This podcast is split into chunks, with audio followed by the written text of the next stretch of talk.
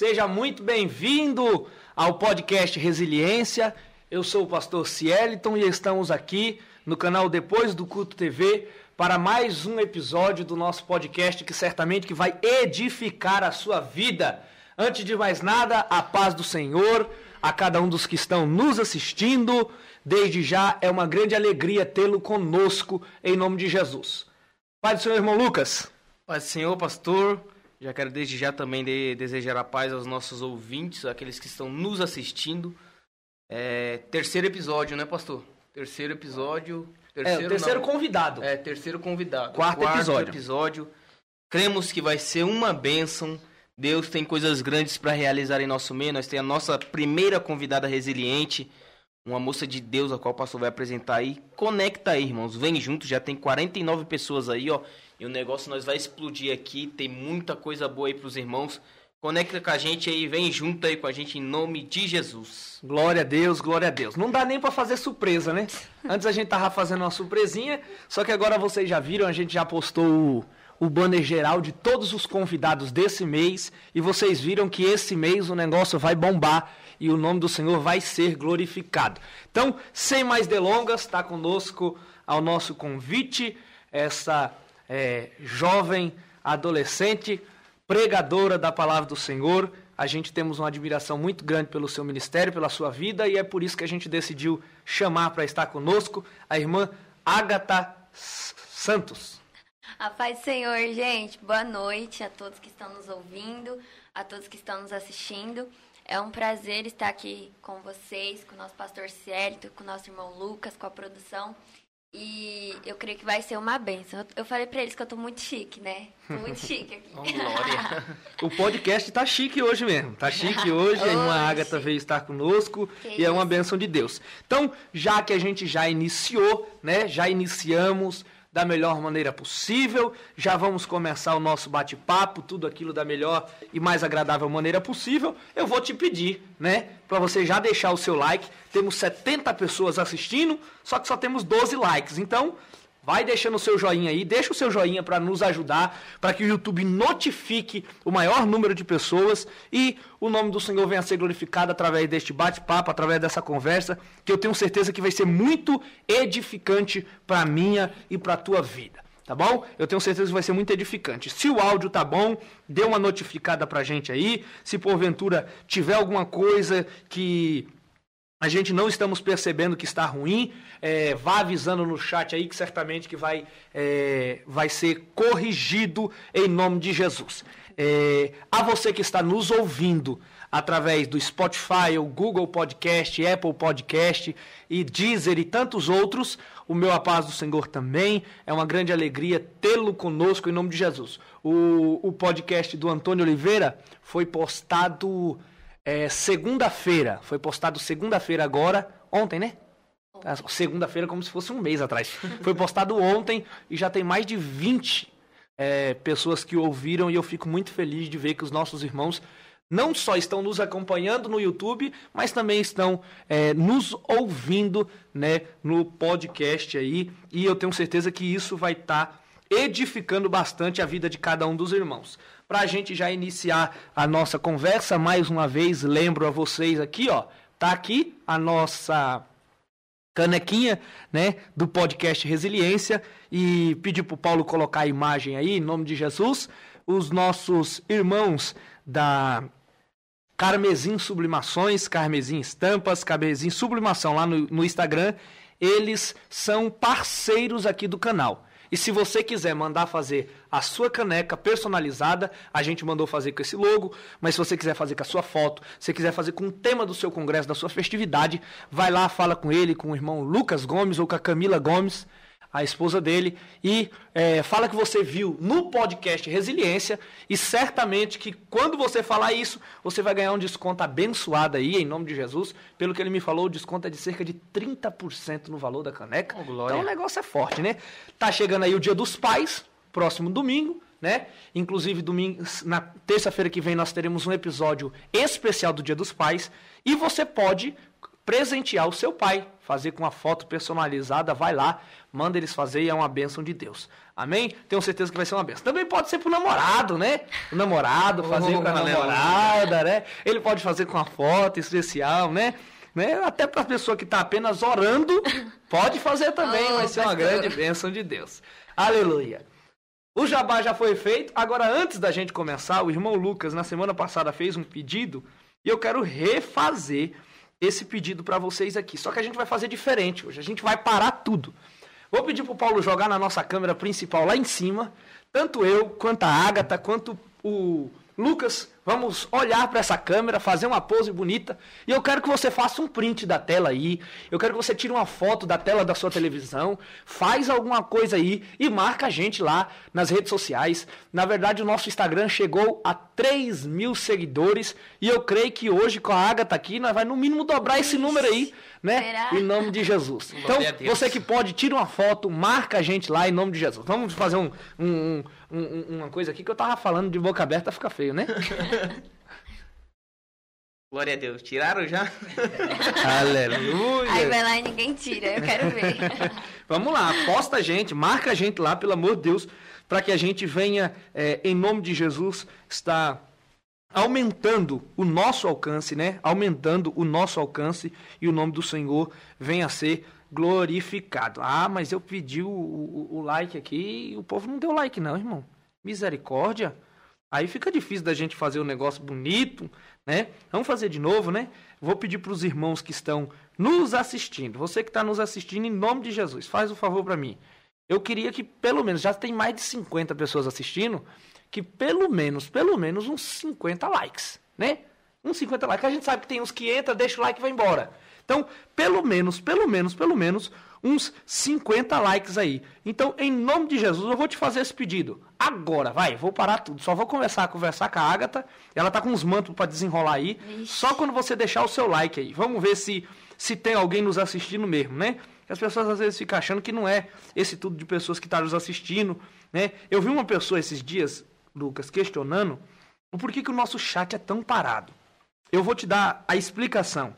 A explicação lógica que eu quero abrir a visualização aqui só para me ter a certeza que os irmãos estão dando like, né? Eu vi uma pessoa perguntando uma vez por que, que o nosso chat. Ué, tá vendo que os irmãos tá aí, irmão? Aleluia, os irmãos tá aí. 175 tá likes? Tá vendo Glória a Deus. Tá aí? Então tá bugado o contador do YouTube aqui, irmão. Tá bugado o contador do YouTube. Pra você ver como que é o negócio, né? É... O porquê que o, o nosso chat às vezes é parado? Preste atenção. O nosso canal no YouTube, depois do CUTV, tem mais de 30 mil é, inscritos. E o que, que acontece? A maioria das pessoas que assistem esse canal são pessoas de idade que gostam das mensagens. São pessoas que não têm uma facilidade com a internet. Não sabem ainda, né? Exatamente. Então você pode perceber que muitas das vezes as pessoas estão aqui conosco nos assistindo, só que ela não sabe, a página dela fica nessa daqui, ó, que não ela tá no chat. Um like. Exatamente. aqui, ó. Aí o que que acontece, ó? A, a pessoa não sabe nem abrir o chat para poder conversar. Então, fica tranquilo que a gente tá vendo que tá uma benção e o nome do Senhor tá sendo glorificado. Tá vendo? Ó, só é você atualizar e você vai ver que tem bastante pessoas, né? E o nome do Senhor certamente será glorificado. Irmãos, vamos começar. Irmã Ágata. Sim. Quantos anos, irmã Ágata? Eu tenho 16 anos. 16 anos de idade, já prega o evangelho. Sim, desde meus 4 aninhos de idade. Comecei com 4 anos de idade. Glória a Deus. É, faz pouco tempo que você se batizou nas águas, né? Sim, faz cerca de dois anos, eu acho. Eu me batizei dia 15 de dezembro de 2019. Aleluia. Vai fazer dois anos ainda. E o que te, te motiva, vamos dizer assim, para a gente já começar essa conversa, o que te motiva, o que te motiva a, a querer ministrar a palavra do Senhor, mesmo sendo tão jovem, 16 anos de idade? Eu acho que a partir do momento em que Deus ele coloca um propósito no nosso coração e, e a gente vê que existem pessoas, até mesmo na nossa família, tem pessoas da minha família que já foram alcançadas através da minha vida pela palavra de Deus e eu vejo que existe uma grande necessidade no nosso meio, né? Eu acredito que quando eu comecei a pregar, quando eu comecei a ministrar, eu talvez não tenha, eu não tivesse essa, essa noção de que tantas pessoas ao nosso redor precisam de pessoas como a gente, que se posicione pelo menos uma vez e, e fale do amor de Cristo, né? E aí, depois, conforme eu fui crescendo, que eu fui passando por, por situações adversas, eu fui começando a perceber que a minha vida tinha um propósito. Que o que Deus colocou na minha vida para eu fazer, que o que um dia Deus prometeu para minha mãe enquanto eu estava ainda no ventre dela, é, teria um grande propósito e que valeria a pena eu, eu me esforçar para que isso fosse acontecer ao decorrer do tempo, né? Então, acho que o que me motiva é ver a necessidade das almas ao nosso redor. Que tem muita gente que precisa da nossa vida, precisa ser alcançado através das nossas vidas por Deus, sabe? E eu acho que a gente tem que sempre ser um canal de bênção. Não importa onde a gente estiver ou como a gente vai fazer para ser um canal de bênção, mas que a gente possa ser. Acho que essa é a minha motivação. As pessoas que eu vejo que precisam ao meu redor. Aleluia, glória a Deus. Isso é, é isso é maravilhoso, porque, na verdade, é, tem um, um ditado que a gente conhece, né, que é meio comum, dizer que nunca é tarde para poder fazer algo. Sim. Né? É, para ministrar a palavra do Senhor, ou melhor, para cumprir o nosso chamado. Né? Que tem gente que acha que o chamado para ministrar a palavra do Senhor é um chamado que a gente precisa ter é, de alguém apontar o dedo na nossa cara e falar, ah, não, porque eu vou te usar e porque. Não, a gente não precisa disso. Não precisa. Né? Não precisa. A própria palavra do Senhor diz: e de por todo mundo pregar o evangelho a toda criatura. Verdade. E isso é para mim, isso é para Agatha que tem 16 anos, isso é para mim que já passei dos 16, né? É para mais as mais de 112 pessoas que estão nos assistindo. É para você com também. Certeza. É para você. E você não precisa, a gente não precisa de maneira nenhuma de alguém se levantar como homem de Deus para apontar o dedo na nossa cara para a gente fazer isso. Na verdade, esse é um chamado nosso. Então, nunca é tarde, mas também nunca é cedo demais. Verdade. Nunca é cedo demais. Eu também já já comecei a pregar desde cedo, né? Não tanto que nem você, não com a agenda tão lotada que nem que você, isso? mas uma coisa eu sempre eu, eu sempre entendo né? Se o nosso propósito, se o nosso foco, se o nosso alvo for literalmente, for literalmente é, alcançar almas para o reino de Deus, ah, pode ter certeza que o Senhor nosso Deus ele nos direciona, Sim. ele nos guia e o nome do Senhor certamente que será glorificado. Sim, verdade. Eu me lembro que quando eu comecei a, a ministrar com os meus quatro anos de idade, foi uma coisa assim muito muito do nada, assim tipo não foi nenhum, nenhuma coisa que, tipo assim, os meus pais pegaram e falaram assim, ó, oh, Agatha, tal dia você vai pregar. Não. Muito pelo contrário. Eu me lembro que é, os meus pais, antes de nós sermos do Ministério de Perus, da Assembleia de Deus Ministério de Perus, nós éramos de um outro ministério, inclusive era um ministério muito fechado, sabe? Pra, muito privado. Para essas coisas de sair para pregar fora, de sair para cantar fora e tudo mais. Era um ministério muito privado.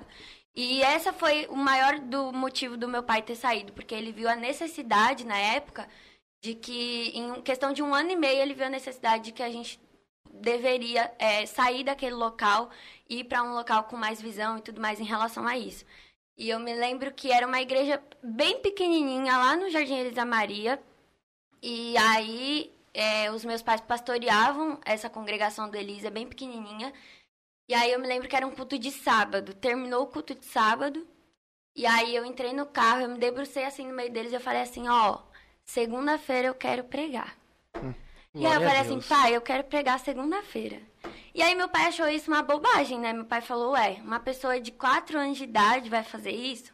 E eu me lembro que antes de, de eu tomar essa atitude de falar com eles, eu já tinha feito 4 anos e um pouco antes disso, é, eu cheguei a passar por um processo de enfermidade, eu tive a doença chamada estomatite, só que no meu caso ela começou de dentro para fora. Então isso me causava febre, isso me causava um monte de coisa. E aí eu me lembro que teve um dia que Deus usou uma pessoa para falar para minha mãe, ó, oh, essa menina ela vai ter um grande propósito. Essa menina não foi gerada à toa. E aí depois que eu passei por esse processo, que aí eu falei pro meu pai, ó, oh, pai, nesse nesse culto de sábado, depois que terminou o culto, eu falei assim, pai, segunda-feira eu quero pregar. Aí eu me lembro que a gente chegou segunda-feira no culto. E eu lembro que tinha um jovem, um moreninho bem pequenininho. bem magrinho, que ele ficava sempre na porta. E quando a gente chegava, ele sempre perguntava: Irmão Alessandro, quem vai pregar hoje? E aí meu pai falou assim: Ó, a Agatha tá desde sábado com a ideia de que hoje ela vai pregar. Aí meu pai foi lá, me deu oportunidade. Eu não me lembro, não faço a mínima ideia de qual livro que eu preguei, sobre o que eu preguei. Se eu falei alguma heresia, não me lembro disso. Só sei que meu pai me deu oportunidade, ele leu a, a mensagem, ele leu, que eu não sabia ler, obviamente, na época. E aí eu só ministrei, só falei.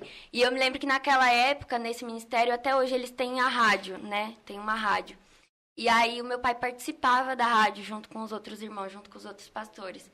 E aí o meu pai tinha que ir pra rádio nove e meia da noite. E por eu falar demais, né, desde pequena, passou do horário. Meu pai ficou bravo comigo quando a gente chegou em casa, mas minha mãe disse até hoje que foi um culto extraordinário, foi uma bênção.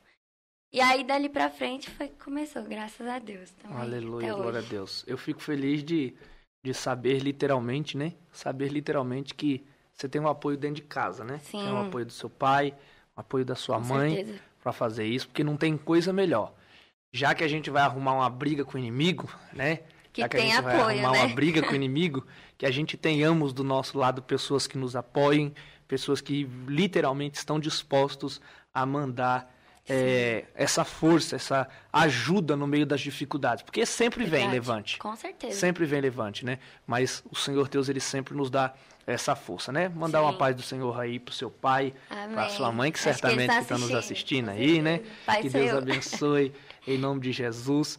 É, e que o Senhor Deus continue os usando para continuar investindo, Sim. né? Na Oh. vida da Ágata aí, em nome de Jesus, e o nome do Senhor será Eles, glorificado. eles investem muito, desde quando eu era pequenininha. É, eu lembro que Desde ontem.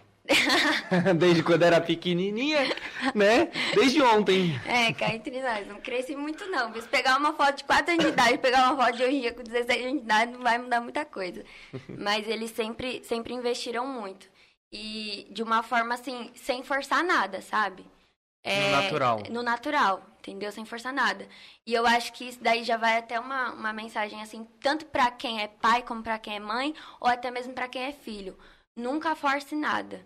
Entendeu? Deus ele tem um propósito, tem, mas ele também tem um tempo determinado para acontecer tudo na vida do seu filho, tudo na vida do seu esposo, tudo na vida do, da sua esposa. E a gente tem que, tem que entender isso, sabe? Que há um tempo para tudo. Os meus pais sempre me motivaram muito, tanto que quando é, meu pai não podia ir, porque meu pai sempre trabalhou na área da saúde, é uma área muito corrida, é uma área que tem, tem plantão que você, ele nem percebe que tá lá e tem que estar tá lá, né? E aí, quando ele não podia ir, minha mãe ia, lia a Bíblia para mim, enquanto eu não sabia ler na época.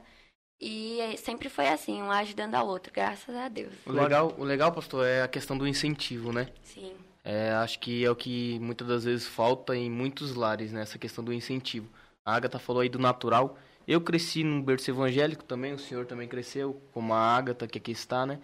E, e- e o interessante, pastor, é que quando eu era muito pequeno, era um desejo meu. Eu sempre, tipo, naquela época, tinha televisão, mas com- como a nossa situação não era tão boa, a gente não, não tinha acesso à televisão. Eu me lembro que eu morava no Pará, né? E, e a minha vontade sempre. A, a criança ela tem uma vontade na área profissional. Ah, eu quero ser médico, eu quero ser advogado, eu quero, quero ser engenheiro, etc. Mas é, é algo que acontecia na minha vida espiritual. Sempre sonhava e almejava. Eu quero ser um pregador da palavra de Deus. Eu olhava muito para Marco Feliciano pregar. Era, era na, na época da rádio, né? Eu olhava muitas mensagens dele. Adeildo Costa pregando. E eu sempre tive essa vontade, Agatha. sim, Eu quero ser um ministro da palavra de Deus. É um desejo. Agora, se você parte pro ponto de vista de hoje, hoje, se você faz aí, reúne algumas crianças aí, e vamos lá, suponho, fazemos uma entrevista aí, você vê que é, é, é, é uma, uma vontade que parece que tem sido escassa, né? Hoje É você olha raro, né, é, para a geração de hoje, se você perguntar quem quer ser um pregador, quem quer ser um pastor, quem quer ser um Ninguém ministro quer. de louvor, as crianças hoje de hoje em dia, e, e, e a pergunta que fica, será que é porque não tem esse incentivo? Eu sempre tive esse incentivo dentro da minha casa. Meu pai é pastor, minha mãe sempre dirigente de círculo de oração, o senhor também. E, tipo, a gente se inspira em ser. Eu acho que pra pastor eu costumo correr, porque eu vi o, o fardo que é, o peso que é. Então eu vou andando de canto em canto, mas o que você acha? Minha pergunta pra você pra iniciar, Agatha. Falta esse incentivo E, e eu ainda vou, vou mais além. O pastor fala que eu sou um pouco polêmico, né? Vamos ver daqui do recorrer, né? A gente vê muito falar aí hoje que a geração de hoje, apesar que fazemos parte dessa geração, né? Sim. Que é uma geração Nutella, né? Uma geração que não quer muito compromisso com a palavra, não quer muito compromisso com a obra, uma geração já que visa mais o meio profissional, né? Sim. O meio material do que o meio espiritual. Verdade. O que você acha dessa questão? A questão do apoio familiar e a questão de essa escassez que a gente está vivendo aí de tantos jovens e adolescentes de não quererem é, crescer, vamos dizer, ministerialmente. Sim. Eu acho que, é, como você mesmo disse, é muito raro, né, ver pessoas hoje em dia com essa vontade. Você vê que é, hoje em dia existem muitas outras coisas, muitos, muitos outros afazeres legais, né, pra, principalmente para o meio jovem, né, para o meio adolescente fazer, para a juventude de hoje em dia fazer, para a nossa geração fazer. E eu acho que sim, às vezes falta sim é, incentivo, né, dos pais assim. E mas também a gente não pode negar que assim, não não adianta o pai ou a mãe ou o avô ou a avó ou o responsável da pessoa insistir tanto, tanto, tanto naquela pessoa e aquela pessoa não estar querendo fazer sim, aquilo, entendeu? Sim. Você vê que na cara da pessoa que a pessoa não quer estar ali, que a pessoa não quer fazer aquilo. Eu mesma, é, faz seis anos seguidos que, que eu rejo, né? Eu comecei com as crianças, depois fui reger os adolescentes. E eu já vi adolescente chegando em mim falando assim, Agatha, eu não quero mais estar aqui, eu não sinto mais vontade de estar aqui. Eu não tenho vontade de sentar no conjunto e cantar com o conjunto. E a minha mãe quer porque quer que eu venha, entendeu? Até que teve um momento que essa pessoa, digamos que explodiu, saiu de vez do conjunto, ao invés de sair do conjunto ficar no cantinho dela lá no, na igreja, ela aproveitou e já saiu da igreja de vez. Sim. Por quê? Porque alguém insistiu muito, colocou muita pressão, enquanto aquela pessoa não queria estar tá fazendo aquilo que o pai dela ou a mãe dela queria, sabe? Então, acho que assim, existe uma porcentagem tanto de pessoas que insistem muito e acabam perdendo o seu tempo por insistir tanto, colocar tanta pressão, e também existem a porcentagem de pessoas que não insistem em nada, sabe? E entre insistir muito e entre insistir nada, é, é melhor ter o equilíbrio das duas coisas, né? Saber reconhecer tanto quando uma pessoa quer estar ali e fazer aquilo de coração na obra de Deus, porque também não adianta é você incentivar o seu filho, o seu filho ir lá por obrigação. Que é forçado Exatamente, certo, né? exatamente. Não adianta daqui uns dias a Eloá, filha do pastor Célito, ela daqui a pouco ela já vai entender como é que funciona essas coisas. E, e o pastor falar assim, ó, você tem que fazer isso daqui porque o seu pai fazia, porque o seu avô fazia, Sim. porque a sua avó faz. Não, ela tem que fazer porque ela sente no coração dela que o Espírito Santo de Deus move isso nela. E é assim com as nossas vidas, entendeu? A gente tem que ser motivado por Cristo. A gente tem que sentir isso vindo do Espírito Santo, sabe? E acho que é assim, entendeu? E eu creio, na verdade, que é, esse é o, é o grave motivo de a gente ver muitos jovens hoje, quando a gente vai evangelizar, serem afastados da casa do Senhor. Exatamente. Eles nunca estiveram na igreja por Jesus. Ou eles estavam pelos pais, ou eles estavam pelos amigos, ou eles estavam pela festa em específico, mas Sim. por Jesus nunca teve. Exatamente. Porque se tiver por Jesus, não, não tem não teria como voltar saído. fácil. É igual o senhor perguntou há quanto tempo eu tinha me batizado nas águas, né?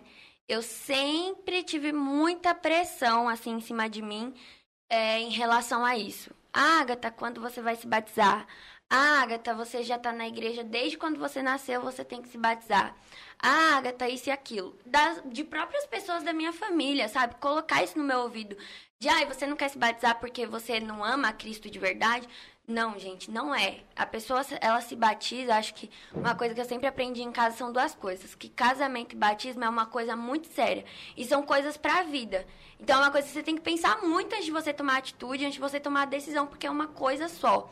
Então eu sempre aprendi isso em casa. Meu pai sempre falava, Agatha, não adianta você ir lá e se batizar. E meu pai dizia, nem adianta você querer e nem adianta você me pedir, porque eu não vou deixar.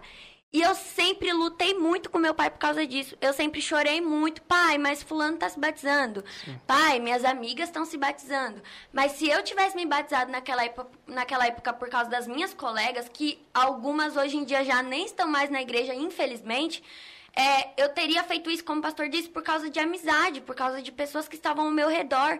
E não, o foco que eu deveria me batizar era porque eu senti no meu coração, era porque eu amava, eu amo a Cristo e eu teria que tomar aquela decisão para minha vida, porque aquilo iria me ajudar, iria acrescentar na minha vida espiritual, entendeu? Então, assim, lá em casa, meu pai sempre falou muito para mim, Agatha, não adianta nem você pedir e nem você querer, que eu não vou deixar você tomar uma atitude só porque você acha que você consegue suportar isso, só porque você acha que você quer, só porque fulano fez, você tem que fazer quando o Espírito Santo de Deus mover isso no seu coração. E é a mesma coisa com o chamado de Cristo com as nossas vidas, entendeu? Um filho ou uma filha de uma pessoa cristã, ele tem que, que fazer o, o que ele é ensinado a fazer na casa de Deus, porque ele sente a vontade, o Espírito Santo arde nele, entendeu? Ele sente o Espírito Santo de Deus tocando nele, falando: Ó oh, filho, você, você foi chamado para isso, entendeu? Você tem essa responsabilidade na casa de Deus. Então, acho que a gente tem que, que, sempre assim ser motivado por Cristo e não pelas pessoas que estão ao nosso redor. Não estar na igreja porque fulano tá, não cantar porque fulano canta, não ir porque fulano vai. Eu tenho que ir, eu tenho que estar, eu tenho que fazer, porque eu sei o peso das coisas na minha vida. Eu sei que Deus ele colocou algo no meu coração para eu fazer. Aleluia. E o que, o, o, o que eu quero chamar a atenção nisso tudo aí é a gente tá focando, graças a Deus, nesse começo aqui bastante nessa área do do investimento da família. Eu vi que você in, in, in, insistiu bastante nessa área da pessoa investir, investir tanto, investir tanto que a pessoa, vamos dizer assim, que não cria uma personalidade própria, própria. e não não faz de certa forma porque ela quer, ela faz porque está sendo obrigada. Verdade. E qual que é o minha a, a, é uma coisa que me deixa doido, na verdade, né? Uma coisa que me deixa maluco. Esses pregador mirim, né? Já que o Lucas gosta de polêmica. um monte de pregador. Não, hein, pelo amor de Deus. Meu Deus, eu fico, sinceramente, eu fico com medo. Eu fico com medo. Porque o que acontece? É, eu, como pastor de igreja, falando como pastor de igreja, eu tenho uma preocupação muito grande acerca de, do ministério precoce. Ministério precoce. Por que, que a tua presença aqui, para mim, ela é muito importante aqui hoje? Porque isso não é falado na internet. E, e, e eu quero literalmente falar isso, porque eu sinto, pelo menos eu sinto, que eu não deixo, vamos dizer assim, eu como pastor, eu não deixo isso de qualquer jeito na nossa igreja. Sim. Prova maior é que você vai pesquisar uns cantorzinhos aí no Facebook, você vai ver que o Fila da Mãe tem 30 agendas no mês. E nenhuma da agenda ele tá na igreja dele. É verdade. Ele tem uma lista do dia Enorme. 1 ao dia 30, gigantesca. Todo Aí a minha dia. pergunta é, qual é o dia que ele está no cu de ensino? Na Santa Ceia. A ceia, ele toma quando? Ele não participa de grupo?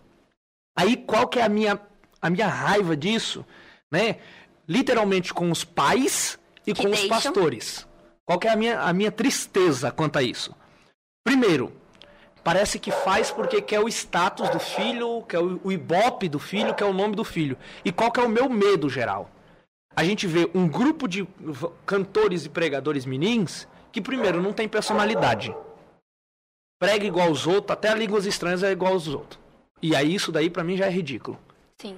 A gente vê crianças que literalmente não sabem nem o que é ser transformado pelo Espírito Santo, acha que o batismo com o Espírito Santo é só falar em línguas, quanto biblicamente tem toda uma transformação de vida, toda uma mudança geral de vida. De dentro para fora. Exatamente. E aí qual que é o problema? A criança é instigada a subir em cima de um púlpito e a pregar da maneira que os pregadores de nome têm que pregar. E isso é uma coisa que eu, eu, eu, eu acho maravilhoso na tua vida. E é por isso que, literalmente, é, sempre que a gente pode, a gente faz questão de te chamar para pregar lá. E é, você foi uma das primeiras pessoas que a gente pensou em trazer aqui justamente por causa disso. Eu não vejo que a Agatha imita ninguém. Eu não vejo que ninguém forçou a Agatha a, a ser uma pregadora, a ser. Eu não vejo isso. Eu vejo literalmente que é, a única coisa que aconteceu é que você foi, vamos dizer assim, que bem orientada e bem educada, e vamos dizer assim, que te colocaram no caminho certo. Mas eu não percebo que você está no caminho porque quer fama, porque quer nome, ou porque quer estar tá com auge. Não, eu percebo que você está ali porque você quer viver aquilo, porque você quer viver o nome do Senhor Sim. Jesus Cristo. Sim. Entendeu? E, e isso é uma coisa que me deixa, uma certa indignação que me deixa. Porque pais que colocam os filhos no mundo gospel, que isso aí não é cristão nada, é gospel mesmo. Pais que colocam os filhos no mundo gospel para querer querer que os filhos tenham fama. Gente que briga para o filho ou a filha é, fazer um sucesso com a música. Eu, eu posso te dizer uma coisa: ó, você pode cantar do jeito que for, você pode pregar do jeito que for, você pode revelar, pintar o sete e bordar o oito. Não vai adiantar de nada você chegar e querer forçar o teu filho estar tá em um lugar, ou, ou forçar o teu filho ou o, o, membro da tua igreja a fazer especificamente do jeito que está na moda, do jeito que está na ibope. Isso aí não adianta de nada, irmão. Faça do jeito que Deus lhe chamou para fazer e se você, que é jovem pregador, jovem cantor, tá na casa do Senhor Jesus e tá nessa vida, a minha orientação é, em nome de Jesus, antes de querer estar tá em cima do púlpito, esteja sentado na cadeira ouvindo, aprendendo, sendo edificado, porque verdadeiramente vai, você vai precisar muito numa trajetória, né? Sim. Eu, eu já vi, infelizmente, assim, muito perto de mim, é, já conheci pessoas que infelizmente saíram da presença de Deus justamente por não ter tido essa estrutura de ir para um culto de ensino, de ter uma orientação de um pastor. É, acabaram é, se desenvolvendo.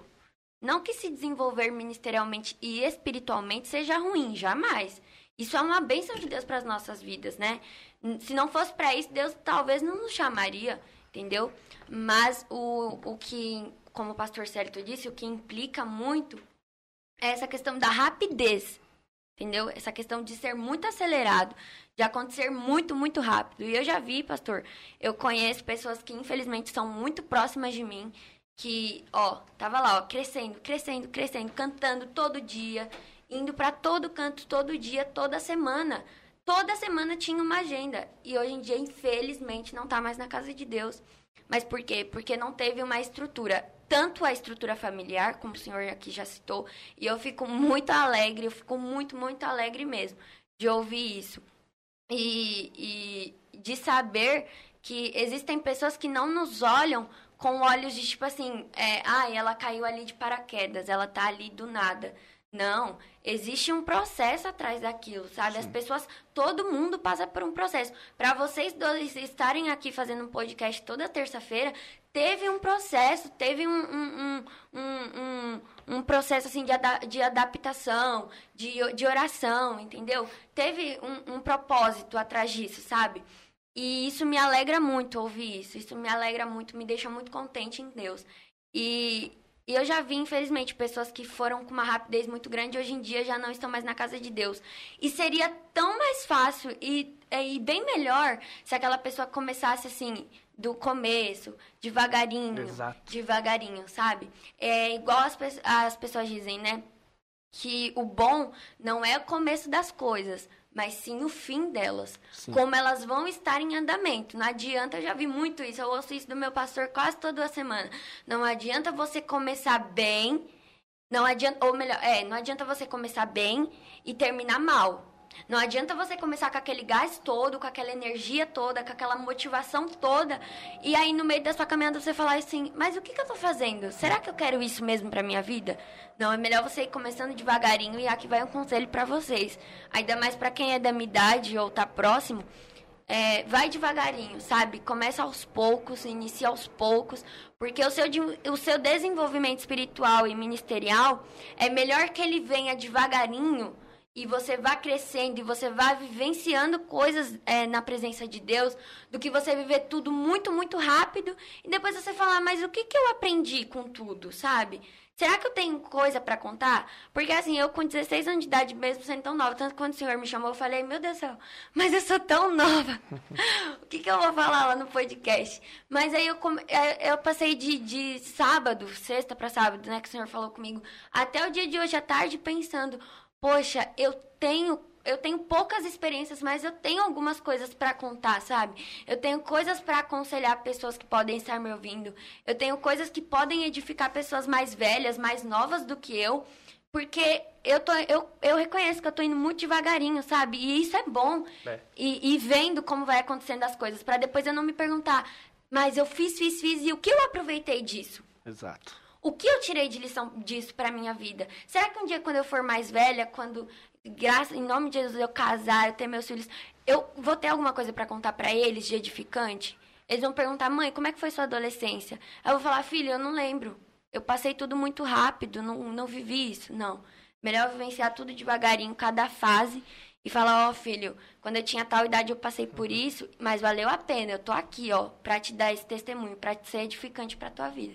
Eu acho Isso que aí. todo mundo deveria seguir isso, sabia? Isso aí que tu falou é, é, é maravilhoso. Eu vou usar até a gente como, como exemplo, né? Que nem eu disse, às vezes eu fico meio triste e às vezes é também não é só tristeza, é indignação. Que a pessoa cantou um dia, foi cheio de Deus um dia, Deus o usou, na verdade. Pela misericórdia dele, ele nos usa. Sim. E Deus o usa uma vez, e aí a pessoa no outro dia já se acha no direito de fazer um banner, né? É Agendas senhor- é, abertas. Igual o senhor me perguntou antes do início do podcast, o pastor Célio perguntou, ô Agatha, você já fez algum, algum banner de agendas abertas? Falei assim, eu não. E eu acho que eu ficaria até constrangida de fazer, sabia? Tá aí uma coisa que eu sou meio que radical contra. Porque eu acho que quando a gente faz algo para honrar e glorificar o nome do Senhor, a gente não precisa de forçação de barra nenhuma. Sim. Deus ele faz, né? Tá, é, a gente tem lá na nossa igreja algumas pessoas que têm o ministério de palavra, tem algumas pessoas que têm o ministério de louvor, Que tem um talento enorme. O próprio Jéssifer. O próprio. Jéssifer nunca fez um, um banner de agendas abertas. Exatamente. Na E verdade, ele fez um. e eu mandei desfazer. Aí o senhor foi lá e cortou. Cortei. Aí, depois que eu expliquei pra ele o porquê que eu discordo da situação, ele reconheceu que não precisa. Sim. Literalmente não precisa. E a verdade é essa. O fato dele não fazer é, não, tem, é, não tem empecilho nenhum, não proíbe nada de que ele seja literalmente edificado por Deus. Sim. E aí eu vou usar um exemplo nosso. Tu lembra? Vixe, agora pra ele Ele- lembrar vai demorar uma década. Ele lembra, mas é que faz muito tempo. Um exemplo nosso. Eu, ele, Oasis. é, olha, Ó, lembrou, hein? Tá Eu- ligado na fiação. ele e um amigo nosso, que inclusive oramos muito pela vida dele, tá afastado das, do caminho do Senhor, mas a gente oramos muito pela vida dele. Teve um dia que Deus colocou no nosso coração pra gente cantar um hino.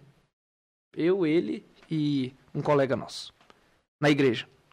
Cantamos esse hino. O negócio foi tão ma- maravilhoso, mas tão maravilhoso, que nem pregador teve.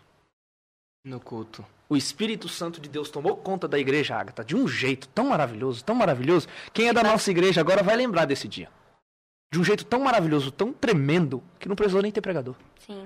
A igreja ficou num- num- numa maravilha de glória que literalmente a gente depois não queria ir embora.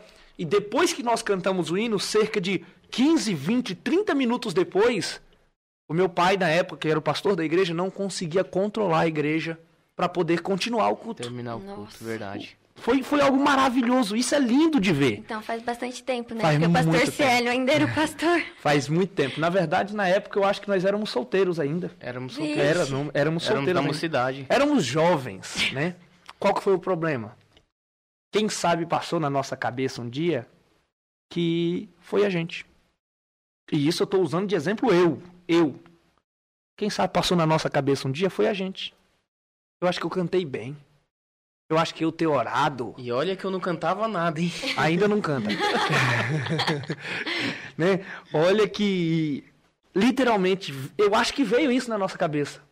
Quer a prova? A prova é que na outra semana, na outra semana, O cartãozinho. a gente já tinha cartão, o nome do grupo Meu Deus do céu. Fez e um o trio. filho de Jesus aqui, como eu fazia um os CDs da minha mãe e eu que fazia toda a produção é, de, car de arte, tudo bonitinho do CD da minha mãe, eu baixei os playback na época que a gente podia cantar e eu fiz, sabe o quê? Eu mandei printar o CD. O CD tinha a nossa foto.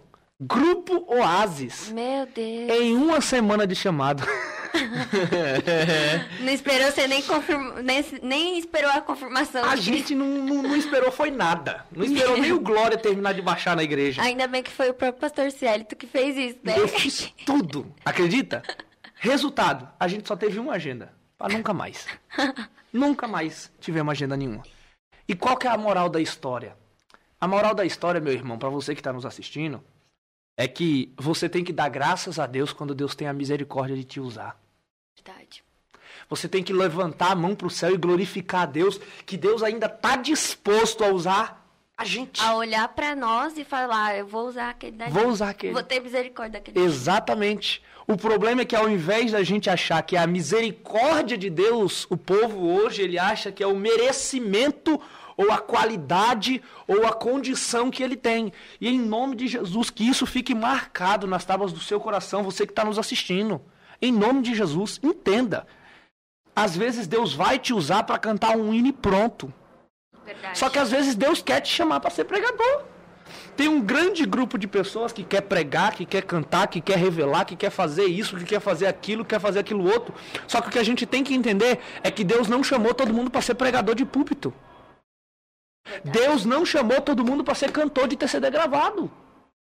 E o problema é que a geração de hoje, cada vez mais cedo, cada vez mais precoce, tem insistindo em querer esse ministério.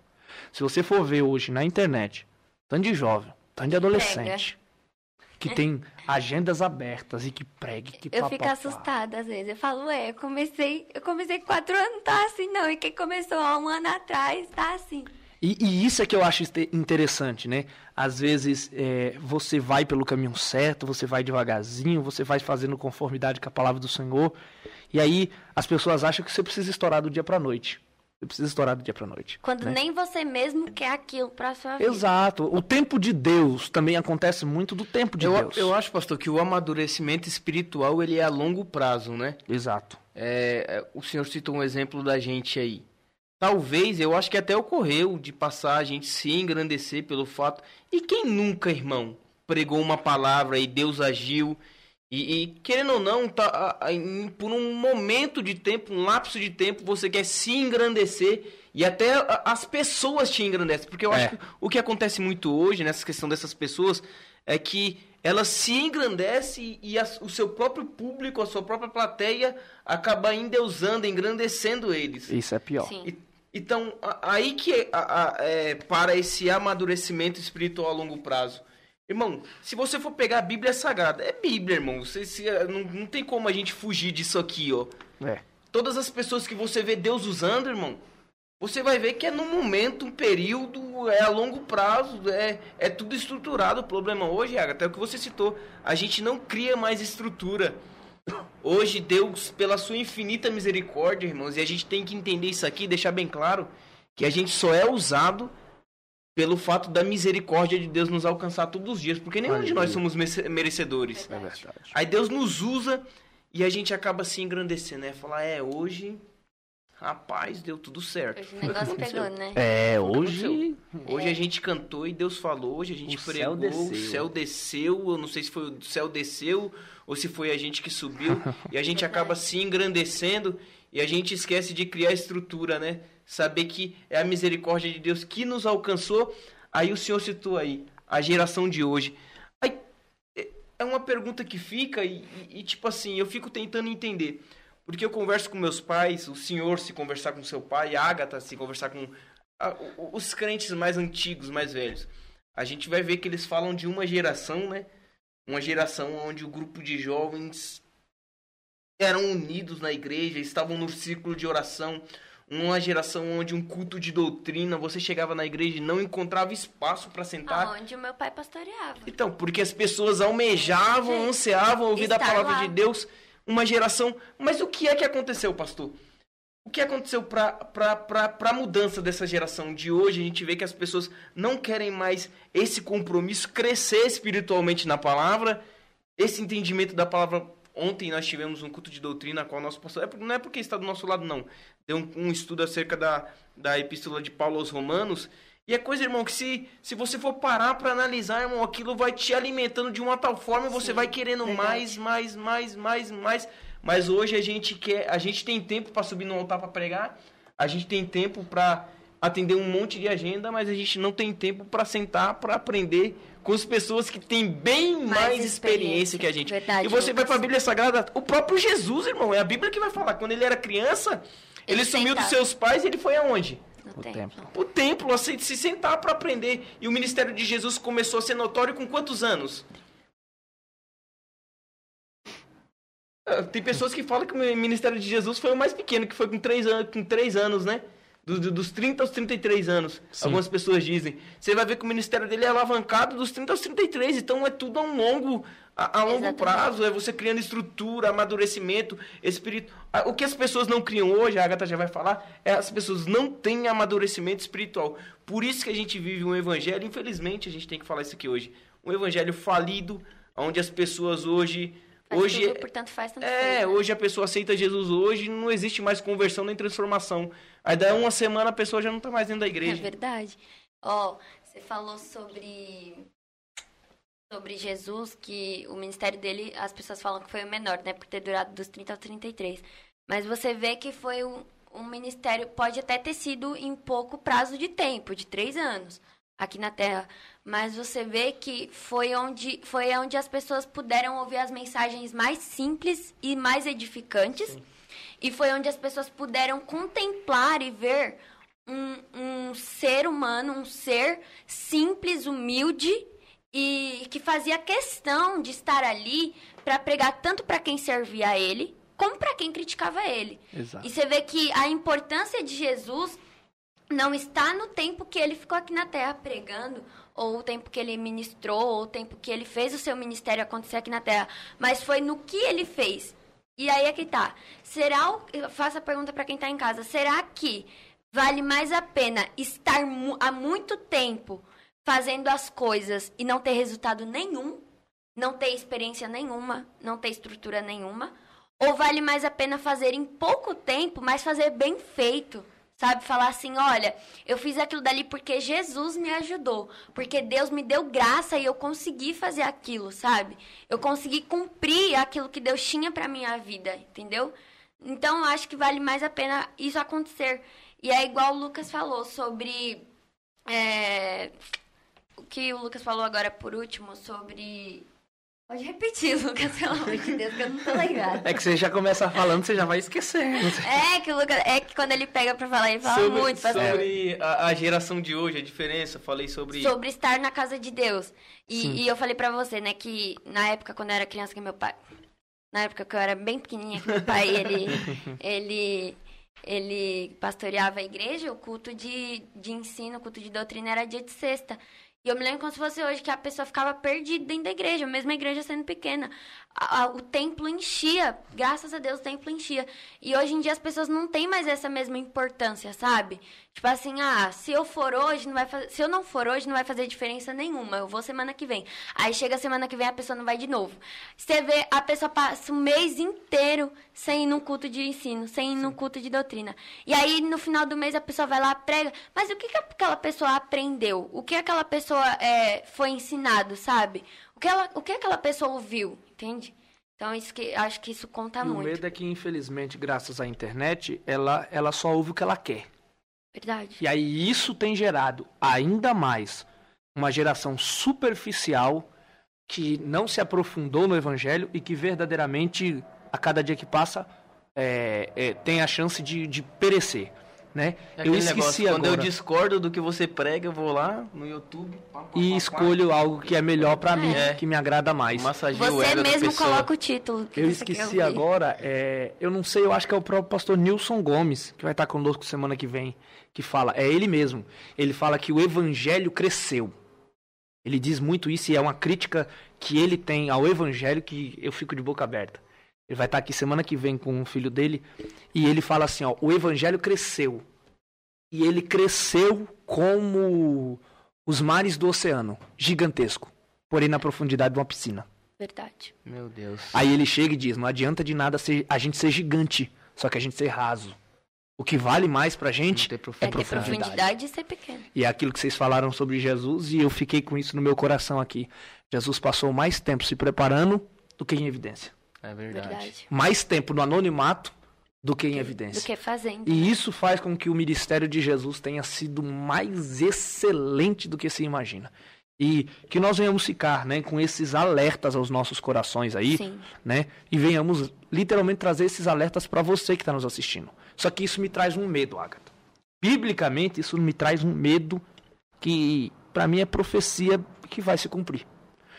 Quanto mais a gente tem uma geração rasa, superficial disso daqui, ó, de palavra de Bíblia, quanto mais a gente mais tem isso daqui, mais chances se tem daquilo que nós estamos estudando bastante na escola dominical.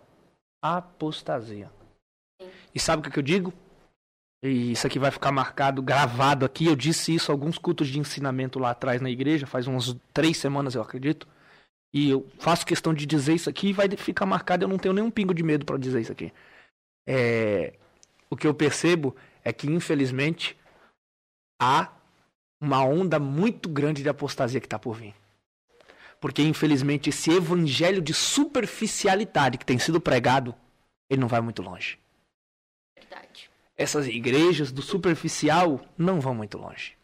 E isso, infelizmente, para mim, vai gerar uma onda grandiosa de apostasia, quanto a jovens, quanto a adultos. Mas eu quero crer que o Senhor Deus ele vai continuar guardando a sua igreja, ele vai Amém. continuar nos santificando, nos preparando e o nome do Senhor será glorificado. Amém? Vamos Amém. dar uma continuidade ne- nesse bate-papo aqui que eu tenho certeza que está muito edificante. Eu vi uma mensagem aqui no chat do nosso eh, podcast, né? E, e essa mensagem me despertou em fazer uma pergunta para você. Sim. Como que você lidar com isso, né? Porque graças a Deus a gente viu que você teve pais que lhe apoiaram bastante. Você tem um ministério onde o seu pastor, na qual eu conheço, também a apoia, mas também não solta sua asa do jeito Não. que infelizmente a gente vê alguns pastores negligentes fazer.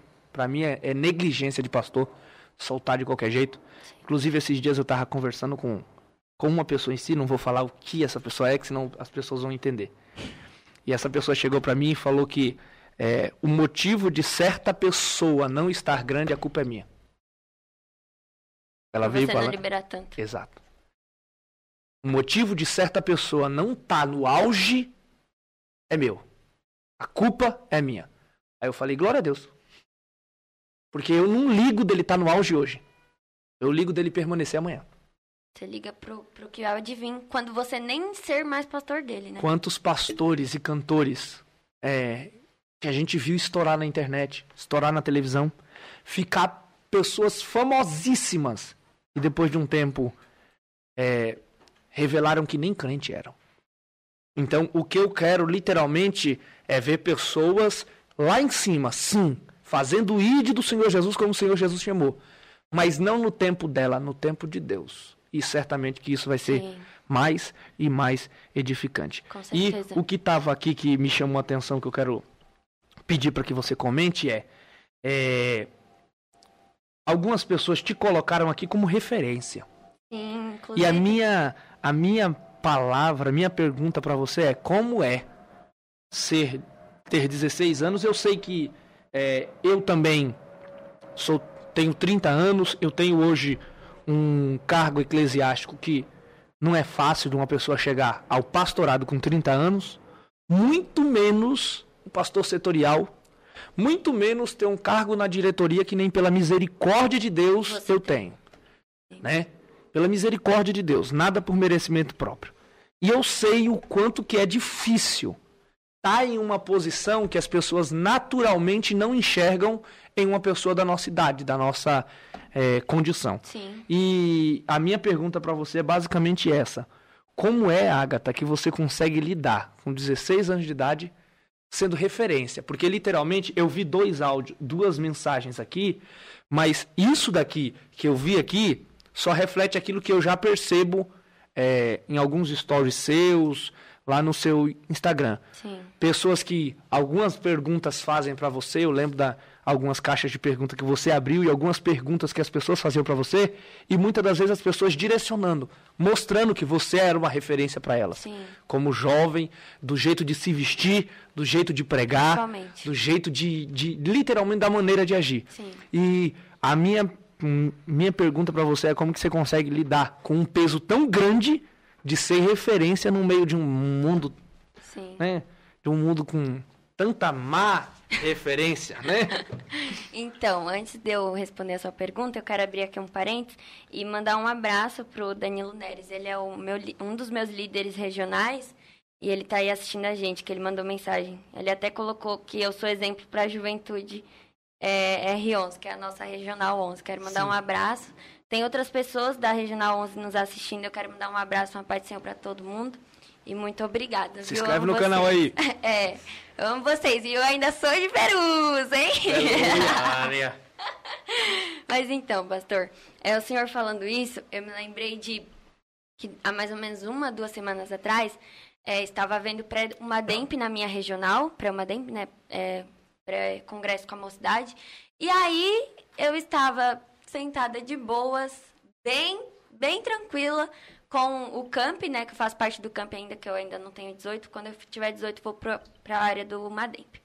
E aí eu estava lá, super tranquila, adorando a Deus. E aí um dos líderes, que inclusive estão aqui nos assistindo, falaram assim... E logo após tal pessoa, a nossa irmã Agatha vai ter a oportunidade para representar o camp. Aí eu falei assim, meu Deus do céu, tanta gente aqui dentro dessa igreja para representar o camp. E ele vai logo me dar essa oportunidade, né? E a igreja lotada, nossa sede regional. E eu me senti muito privilegiada. Porque eu sei que existem pessoas que têm também a capacidade, que gostariam de estar lá. Mas o Senhor, ele preparou aquela oportunidade para que eu estivesse. É a mesma coisa que o Senhor falou agora que tem algumas pessoas, né? Tem algumas pessoas que realmente chegam em mim e falam: Agatha, você é um exemplo para mim. Você é, você me ensina muito com o seu jeito de se vestir, como o senhor falou. Que, inclusive, eu já quero aqui abrir um parênteses e já falar sobre isso. É, tem muitas pessoas no meio cristão que acham que é até especial para as meninas, que eu sei que tem algumas me assistindo, que se acham, é, que acha que para a pessoa se sentir bem, que acha que para a pessoa se sentir bonita, ou até mesmo assim para quem é jovem, principalmente, né, para os meninos aí gostarem da pessoa, né, se se apaixonarem e tal, a pessoa tem que ser, tem que se vestir de uma maneira vulgar, tem que se, se, tem que se vestir de uma maneira que não honre ao nome do Senhor, que não honre a palavra de Deus, que não honre com o princípio que ela segue, que ela segue até mesmo desde pequena. E eu sempre falo isso, ó, você não precisa de muita coisa para você chamar atenção. Você não precisa de muita coisa para alguém olhar para você e falar: ah, "Você é bonita, você é bonito". Você precisa apenas ser você mesmo e, e, ser exemplo do Espírito Santo, sabe? E é como o pastor Célito perguntou para mim, como eu me sinto. Eu me sinto alegre, eu me sinto privilegiada, porém, ao mesmo tempo, eu me sinto com um peso muito grande. Tanto que é, existem situações da minha vida que acontecem, situações boas, coisas boas, momentos bons, que, e pessoas que me cercam que eu não posto, que eu não publico, que eu não exponho, porque eu sei que se eu expor, justamente por, pelas pessoas me terem, me colocarem como exemplo em algumas situações, vai ter mais, muito mais peso e as pessoas vão ficar em cima perguntando sobre aquilo, querendo saber sobre aquilo. Então eu já acho melhor não expor, colocar aquilo dali de lado e falar assim, ó, vai ter um momento para expor aquilo, sabe? Porque às vezes é, as pessoas acabam sobrecarregando muito, sabe? Colocam esse peso muito grande.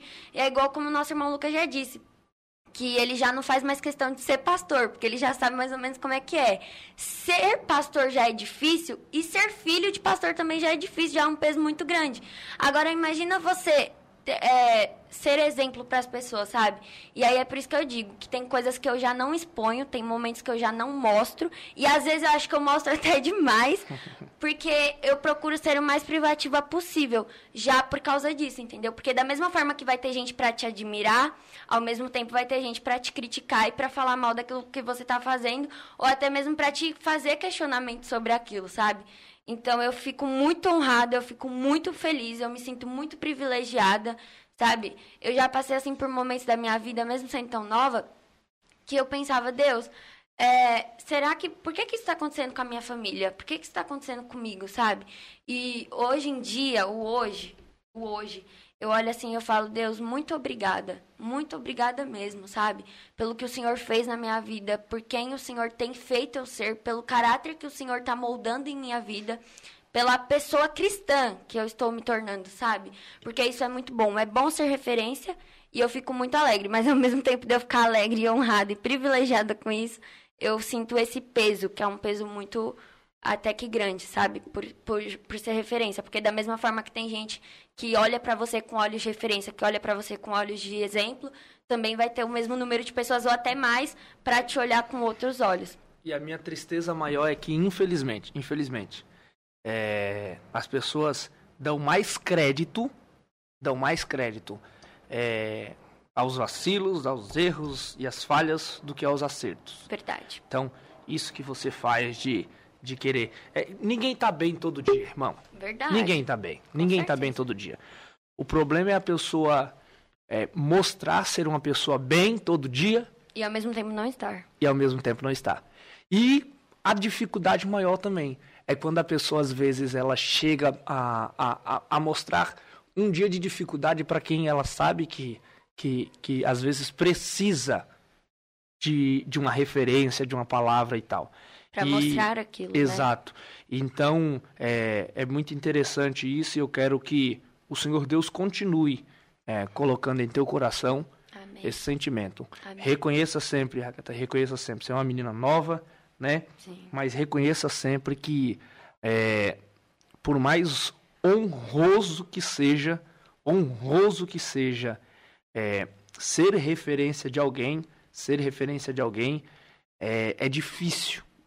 É difícil. Eu vejo que você reconhece isso, mas mais uma vez eu lhe digo, é difícil por quê? Porque infelizmente lá na frente você vai reconhecer muita ingratidão. Hum. Muita ingratidão, né? Se hoje em dia, às vezes a gente olha assim para umas coisas que acontecem, a gente já fala, meu Deus do céu, por que, que tal coisa está acontecendo? E aí a gente já sente o sentimento de ingratidão, imagine daqui uns anos, daqui é. uns 20 anos, 30 anos, como é que vai é, ser? Eu acho assim, pastor, que as pessoas olham para quem é referência, e citando aqui a nossa convidada resiliente, a Ágata, e as pessoas acham que pelo fato de você ser referência no pregar, no falar, no vestir, igual ela falou aqui, as pessoas acho que olham com aquele, ar, aquele olhar superficial e falam, pô, acho que a Agatha não passa pelas mesmas dificuldades que eu passo. Exatamente. Uhum. Acho que a Agatha não sofre as mesmas aflições que eu sofro, as mesmas angústias. Irmãos, e a gente é passivo a tudo isso. A gente passa Sim. por enfermidade, a gente passa por lutas, Sim. A gente passa por problemas, por adversidades. A gente está sujeito, Está né? sujeito a tudo isso. Agora, o, o, você citando aí, eu acho que a maior referência que existe é essa, irmão. É quando você prega de boca fechada. Ô, glória. Aonde você não precisa subir no altar ou portar um microfone. É verdade. Não, quando a sua mensagem é o seu testemunho. As pessoas olhar para você e falar, meu, eu me espelho na, não no que você prega, mas no que você é. Na pessoa, na no seu caráter, né? Não, é, é, é, acho que o, o, ponto essencial você citou, Agatha, é isso aí. Eu acho que é quando a pessoa olha para você. É, eu, eu, vou citar aqui de novo o meu pastor Cielito. Cielito, tem que citar eu, eu conheço, conheço você há quantos anos, pastor? Misericórdia, sei não. Eu acho que... Faz questão de saber, né, Eu, eu tenho, não, não sou muito de falar a idade, mas eu tenho 28 anos. Eu acho que há uns 20, uns 20 e tantos eu conheço o senhor. É. 20 e, todos. É, e, e eu vou falar para vocês, sempre foi, não é porque tá do meu lado, sempre foi uma referência para mim, Sim. de homem de Deus, de jovem de Deus. Eu cresci, fui liderado por ele, em, em, não sei se em conjunto de adolescente, mas em conjunto de mocidade eu fui. É, participei muito tempo quando ele dirigia a congregação. E quando você olha para a pessoa e você não espera, você não precisa ver a pessoa pregar para falar, caramba, eu quero ser igual a ele. Não, é você olhar para a pessoa e falar, meu, ele calma, vale a é, pena. Vale a pena eu me espelhar numa pessoa. Eu acho que essa questão das pessoas olhar para você, Agatha, isso é referência. Eu tenho algumas referências para mim, meu. E uma tá aqui do meu lado, de eu olhar e falar, meu, mesmo eu brincando assim, falando, eu corro muito desse fardo, que eu sei que é um fardo muito pesado, uhum. e eu, por ter muita intimidade, é meu pastor, mas antes de ser meu pastor, sempre foi um meu amigo muito íntimo, sempre tive como um irmão. Eu vi muitos processos que ele passou que eu falo assim, meu, eu, Lucas, não, não tenho a capacidade de passar. Sim. Não tenho, não suportaria. Verdade. Talvez se eu passasse, eu não estaria onde eu estou hoje, Sim. porque na, na minha autoanálise que eu faço de mim mesmo, eu não me, eu não me vejo estruturado a passar. Aí eu olho para uma pessoa como ele e falo, meu, é uma referência para mim. Não precisa, sabe, Agatha, tá lá no culto de doutrina igual foi, igual foi o nosso culto de doutrina ontem, onde ele nos ensinou. Não, não. No, no dia a dia. No dia a dia, é Sim, referência. Também. Nas atitudes, em, em, eu saber de coisas que acontecem e, e, a forma que ele lida com essas coisas. Então, eu acho que ser referência é isso. Tem muita gente que quer ser referência e muitas pessoas que tomam pessoas como referência por fato da pessoa pregar, é, né? é na hermenêutica, é na oratória dela, é porque ele prega dicção, bem, é né? na dicção, é. é. porque ele louva. O diligentemente. É, é, porque, é por causa do melismo, é porque ele alcança vários tons e você vê pessoas se tornando referência por causa disso. Verdade. Pessoas se tornando referência pela maneira que, pre, que prega, pessoas se tornando referência pela maneira que canta, e mas você não vê ninguém falando, caramba, Verdade. eu quero ser igual ele pelo fato do que ele é. O Sim. testemunho que ele. Não o, o, o, o que ele fala, o que ele prega. O que não, ele faz. O que, é o que ele Mas faz, ele o é. que ele vive. Sim. Eu, ó, quando, faz três.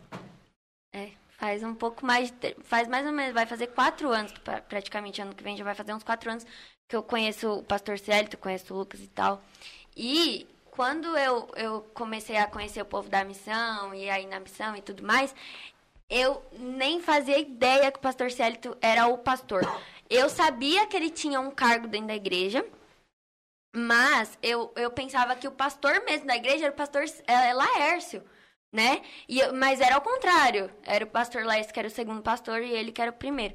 E é, eu, sempre, eu sempre falei, eu sempre falo para as pessoas próximas de mim, olha, aproveita o pastor Cielito, porque ele é um bom pastor, sabe? Não por ele ser pastor, pelo cargo eclesiástico que ele tem, mas pela pessoa que ele é. E se você, que é a ovelha dele, que congrega com ele, que vê ele toda semana, fala isso, diz isso dele, eu, me, eu sou suspeita a falar então, entendeu? Porque o pouco tempo de três anos e pouquinho que eu conheço ele, ele sempre foi um exemplo pra mim e eu digo isso de boca cheia. Não tenho, não tenho medo em dizer isso, porque tanto ele como a irmã Leonete também é, são exemplos de Deus para as nossas vidas, ainda mais para nós que temos é, essa função cristã de pregar, de cantar e tudo mais. É muito bom ver pessoas que são pastores, são tão novos, são pastores e que sabem conversar, sabe? Você chega no pastor Célito para conversar, parece que ele, que ele tem a mesma idade que você, pelo fato de que ele consegue te entender, entendeu? Ele não é aquela pessoa que vai que ele vai te escutar e ao mesmo tempo ele vai jangar uma palavra de julgamento contra a tua vida, não. Ele vai te entender e ele vai mostrar que você é, tem o lado positivo e o ponto negativo do que você está falando, mas que ele vai te ensinar. E eu consigo ver isso nele mesmo sem ser a ovelha oficial dele. Oficial. Ainda. É, tem uma frase que marca muito a minha vida e que eu acho que, que marca bastante isso, pra, principalmente para quem está assistindo, né? Sim. É uma frase do John Wesley. John Wesley, ele, ele chegou e ele disse uma vez, né? Que uma vez ele foi para uma cidade e ele começou a pregar. E depois de três anos pregando, ele abriu a boca pela primeira vez para poder conversar com as pessoas. O que que John Wesley quis dizer? Os primeiros anos da vida dele, ele não pregou com palavras, mas ele pregou Com atitude. com atitudes. Sim. Então, infelizmente, a geração de hoje, ela, ela, ela literalmente, ela não sabe o que, que é querer conhecer alguém pela, pelas atitudes deles apenas, quer só conhecer pelo que está em cima do púlpito, Sim. né? E, e aí, para ficar isso nos nossos corações, para a gente caminhar já para uma conclusão, né? É meio difícil caminhar para uma conclusão, mas por que, que eu já estou caminhando para uma conclusão? É porque vocês não sabem o frio que tá aqui, irmão. Meu Deus do céu. Falar nisso, ô, ô, Gustavo, faz lá um chocolate lá pra gente lá, por favor. Pode levar a, as canecas minha, da Agatha, do, do Lucas aí, em nome de Jesus. Faz lá um chocolate quente lá, porque misericórdia. E o que que acontece? A, as pessoas de hoje, infelizmente, infelizmente, elas não se motivam a se- querer ser referência. Sim. Elas se motivam a querer ser influenciador. É isso mesmo. Que agora é a moda, né? Exato. Influenciador. Influenciador, ele faz o quê? Ele te manda fazer alguma coisa E você e ele muda você, mas não pelo que ele é, Mas pelo que ele tá que te, tá te te dizendo. E esse é o problema de hoje. A maioria dos crentes, eles não querem é, pessoas que sejam referência. Eles querem pessoas que apenas os influenciem. Sim. Mas em nome de Jesus, deixa esse, Esse, povo de povo abençoado de lado e vamos continuar na nossa tem, que conversa marcar, aqui. tem que marcar um podcast, hashtag podcast doutrina aqui. Pastor Sérgio vem fazer um podcast doutrina aqui. Ai, ai, viu? O que que acontece? É, tanto que é, a gente tava vindo conversando no carro, né? E aí eu fui utilizar a nossa audiência e mais de 100 pessoas nos assistindo, né? É, a gente tava assistindo, é, vindo no carro conversando e foi uma coisa que eu falei pra Agatha, né? É, a gente quer que o Senhor Deus faça esse programa prosperar? Quer. A gente quer ver isso acontecer? Quer. A gente não é cínico de falar que não quer. Quer sim. Só que a gente quer ver as pessoas serem edificadas. Literalmente edificadas por isso, né? Edificadas por isso. E é por isso que eu já vou fazer o convite, né? Vocês viram aí que tem o, o banner oficial, você que está nos ouvindo também, que não tem a possibilidade de ver o banner oficial, o que que acontece? Hoje é a irmã Ágata, semana que vem vai ser o pastor Nilson Gomes com o seu filho é, Eric Gomes, e a gente vai falar muito sobre essa área ministerial também, porque eu quero trazer, esse- como é o dia especial do Dia dos Pais, eu quero trazer muito essa área de pai e filho no meio ministerial. A gente Sim. vai falar muito isso semana que vem. Vai ser muito bom. É, na outra semana vai estar a Cris Souza e o Eduardo Souza, que nós vamos falar sobre o meio é, da área de missão e também vai ter um pouquinho sobre essa área ministerial também, o chamado ministerial. E o último domingo, né, a última terça-feira, vai ter também o Guilherme Lima, mas a última terça-feira, toda a última terça-feira do mês, que eu acho que a gente não chegou a falar para o público em Não, si ainda não. né? Que toda última terça-feira do mês não terá convidado para a gente fazer uma entrevista que nem nós estamos fazendo aqui. Sim. Toda última terça-feira do mês, o que, que a gente vai fazer? A gente vai pegar a Bíblia, certo? Tanto que possivelmente uma das câmeras a gente vai descaracterizar, não vai estar para a gente, vai estar virada para uma Bíblia, certo? E a gente vai ter pessoas aqui? Vai. Mas essas pessoas não vão estar aqui para poder falar nada de si. Toda última terça-feira a gente vai querer que você abra a sua Bíblia conosco e a gente vá ler juntos e estudar juntos. Porque o nosso intuito literal, é, literalmente é trazer um, um conhecimento, um entendimento da palavra do Senhor. Chega desse negócio de querer só o superficial. Chega de desse negócio de querer ir para o YouTube e procurar a mensagem que lhe agrada. Em nome de Jesus, aprenda a ler a Bíblia por completo. E certamente que o Senhor Deus vai te edificar. Né? Verdade. Pra gente dar uma norteada em, em outra área, né? Porque senão a gente não fa- fala tudo do ministerial hoje. E eu lembrei que semana que vem a gente vai ter bastante papo sobre É isso verdade. também. Que vai ter o pai e o filho aqui, né? Verdade. É, Pastor Nilson Gomes e o irmão Eric Gomes. E vai ser uma bênção de Deus. Irmã Agatha, Hum. eu queria ver com você uma mensagem que lhe marcou. Nossa. Ixi. Aí, ó, gente, isso daqui não, não é nada combinado, Não, é- a viu? minha intenção é justamente essa. Pode ser, inclusive, eu vou fazer duas, né? Duas mensagens que lhe marcou. perdão. Eu quero uma mensagem que, que lhe marcou, que você, quem sabe, ouviu e edificou a sua vida. Assim, E não é uma uma mens- que eu preguei. Agora é uma que você pregou Ah, também. não.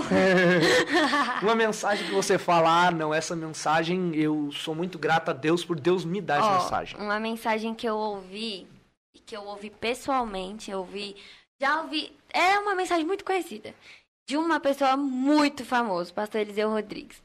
E eu ouvi tanto pessoalmente lá na minha catedral sede, né? Mas sempre quando eu tenho um tempinho, eu vou lá e sempre faço questão de ouvir novamente. Até porque as mensagens desse homem é são umas mensagens muito verdadeiras, muito. é, muito muito verdadeiras e, e que valem a pena de você ouvir, né?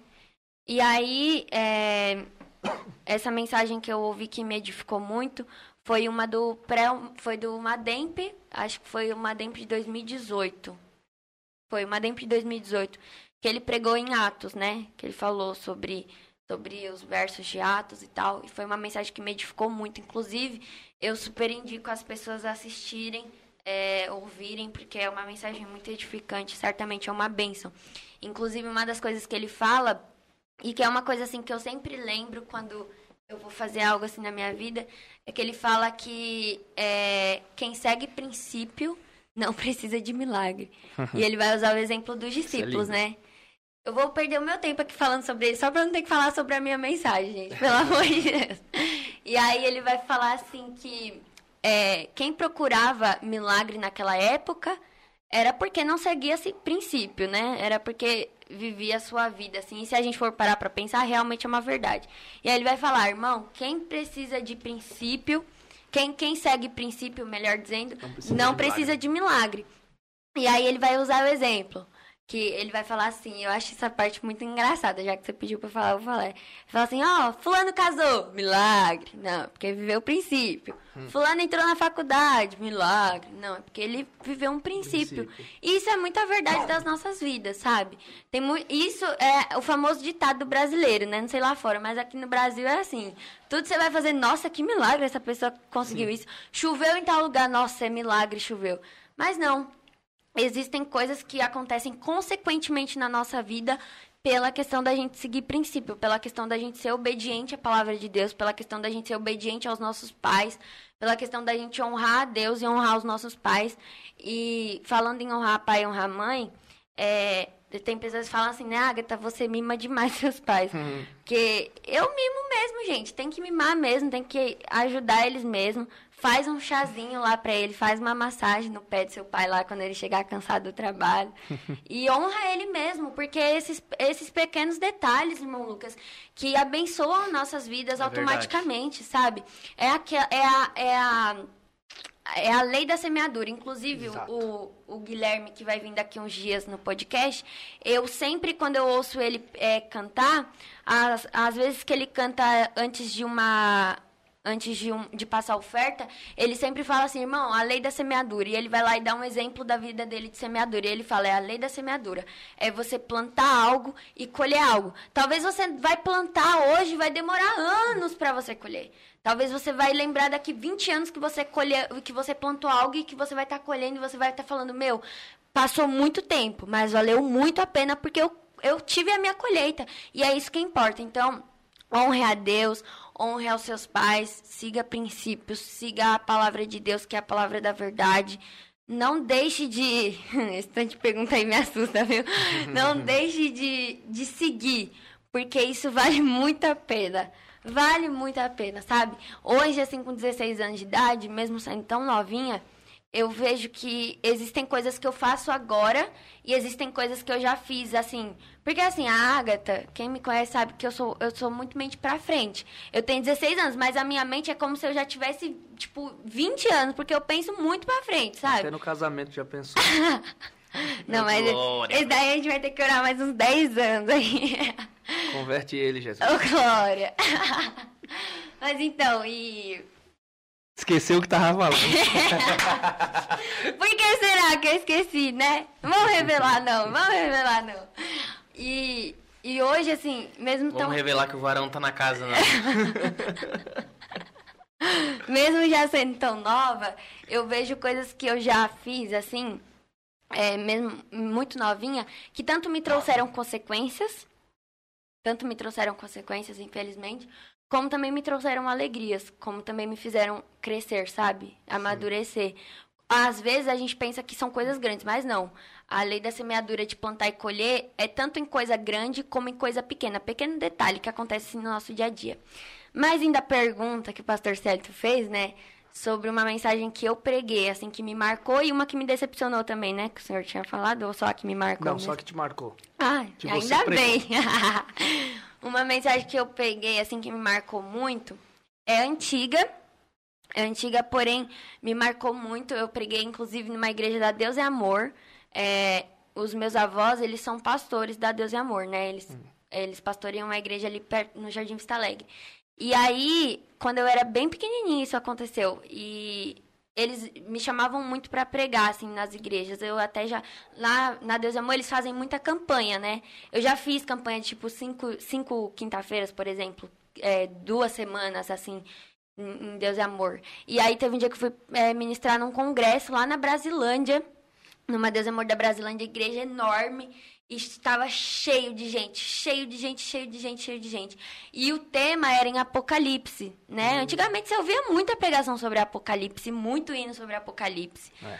E, e aí eu me lembro que eu preguei no tema e eu não me lembro exatamente o que eu falei, né? Até porque faz muito tempo. Mas eu lembro que a minha mãe, ela diz até hoje que ela chorava a mensagem inteira.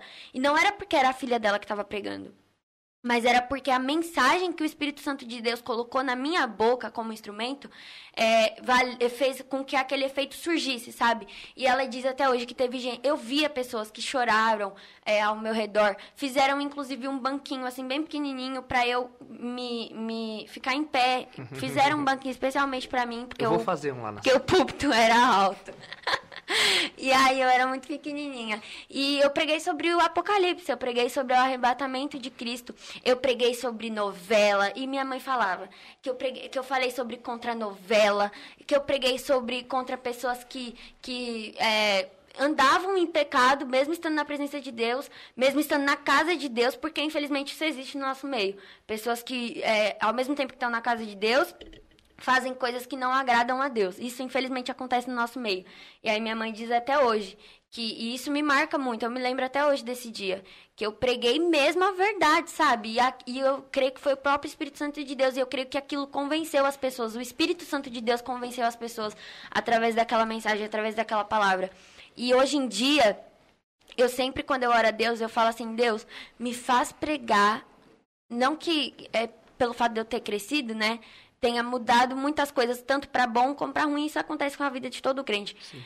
Mas eu falo assim para Deus sempre, Deus, quando eu for pregar, me faz pregar sobre a sobre aquela mesma mensagem, que eu não troque aquela mensagem por nada. Aquela mensagem que eu preguei com aquela inocência de criança, porque hoje em dia, infelizmente, eu, eu já não sou mais uma criança, estou na minha adolescência. Então eu já não tenho mais a mesma inocência de quando eu tinha 5, 6 anos de idade, 7 anos de idade.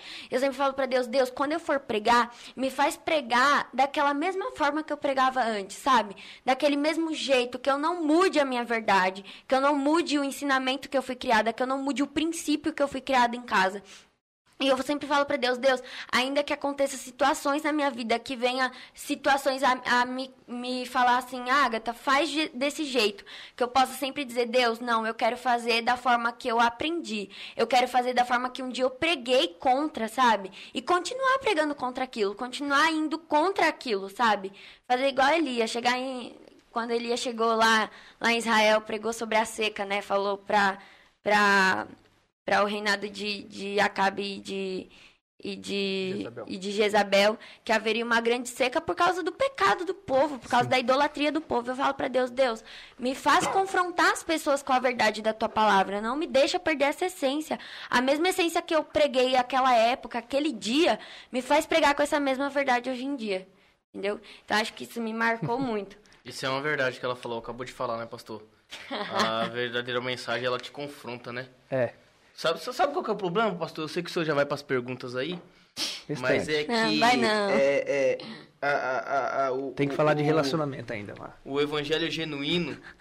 Ela tá falando de uma mensagem que marcou ela aí. Nós, nós, nós vai precisar do relacionamento. Vamos. O Lucas é. gosta de uma polêmica. O evangelho tá genuíno. Ali, o evangelho genuíno, a palavra mesmo cristocêntrica, né, pregada falando acerca de Jesus, que ela traz arrependimento, né? É. Mas o problema de hoje é que as palavras que a gente vê por aí hoje só traz remorso, né? É verdade. É, a pessoa prega e, e pelo fato dela pregar e talvez não condizer com a sua situação e você tá vendo que você tá no erro, a gente traz um remorso e você fica. Eu falei isso na escola dominical quando eu dei aula no domingo retrasado. Eu falei, você olha, você tá no pecado, tá no erro, tá no caminho errado e você se entristece com aquela situação. Mas, mas não quer mudar. Mas você continua. Mudar, você continua. Você já. Você continua. Por, por, eu tô aqui, tô errando, tô falhando e eu olho, meu, o que que eu tô fazendo? Eu sei que o Espírito Santo de Deus tá me olhando, tá falando, é. filho, isso é errado, mas, mas eu continuo fazendo. Daqui uma hora porque você aquilo, faz a mesma coisa. Porque aquilo alimenta a minha carne. Exato. E se a minha carne tá alimentada, tá tudo favorável para tá mim. Tudo bem. Tá tudo bem. Não precisa eu desistir daquilo pra, pra alimentar o meu espírito. Irmão Elias falou que acha que você não tem 16 anos, não. Que, tenho, que eu tenho bem mais, né? Tem bem mais, olha Pelo só. menos ele não, eu acho que ele não falou isso zoando com a minha cara, não, que viu? Deus venha levantar pessoas que tragam e venham com essa mensagem, com esse evangelho de arrependimento. Né? Exato, que esteja no mínimo disposto a não pregar por conveniência, a é, pregar é especificamente o que Deus colocar no seu coração, sem medo, né? Sim. Deixa eu te fazer uma pergunta antes da gente seguir. É que se eu for fazer pergunta aqui, a gente vai, porque quando a gente vai caminhando para algumas coisinhas assim, a gente começa a ver. Alguma vez pregou alguma coisa que não quis? Preguei, com certeza. Já alguma é... vez chegou em casa com alguma tristeza de não ter falado aquilo que achava que deveria ter falado? Sim, já sim. Pelo que as pessoas iam, iam achar. Isso. Sim. Mas aí, é, eu, eu, inclusive, quando você falou sobre conversar, sobre esse negócio de entre pai, mãe, filho, Sim. de incentivar, lá em casa a gente conversa muito, muito Glória mesmo. Deus. Eu falo que eu, eu, eu já tive a, a época de ter muitos amigos, de pensar que tem muitos amigos, assim, na minha época dos meus 12, 13, 14 anos de idade.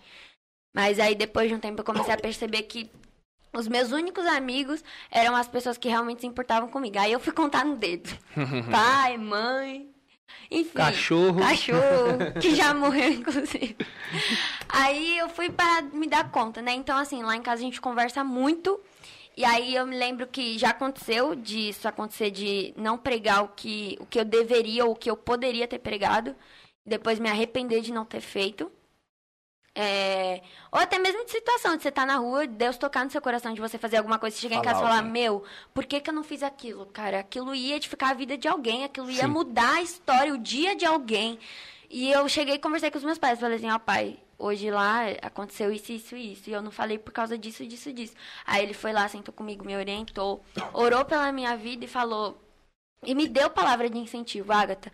Quando Deus colocar algo no seu coração, não deixe de falar, não deixe de fazer, porque aquilo pode até mexer com, a, com, com confrontar o coração de alguém, mas depois que aquela pessoa ouvir, entrar para o coração, entrar para a mente, fazer efeito, aquela pessoa vai reconhecer que ela, ela, ela teve que ouvir aquilo. Sim. E se Deus precisava ter, e se Deus, se fosse a última vez, se Deus tivesse dado a última chance para aquela pessoa que estava lá na igreja te ouvindo, lá na, na, nave da igreja te ouvindo, você não falou aquilo, e aquela pessoa foi a única chance que Deus deu para aquela pessoa dela ter ouvido aquilo e você não falou, entendeu? Aí aquilo ficou pesando na minha consciência, meu pai disse isso para mim. Agatha, se tivesse alguém ali na nave da igreja precisando ouvir aquilo, foi a última chance daquela pessoa e você não sabe se aquela pessoa vai ter aquela chance de novo. Aí ele falou bem assim: a culpada foi você. Meu Deus. Deixou a minha consciência pesada. Mas aí eu aprendi.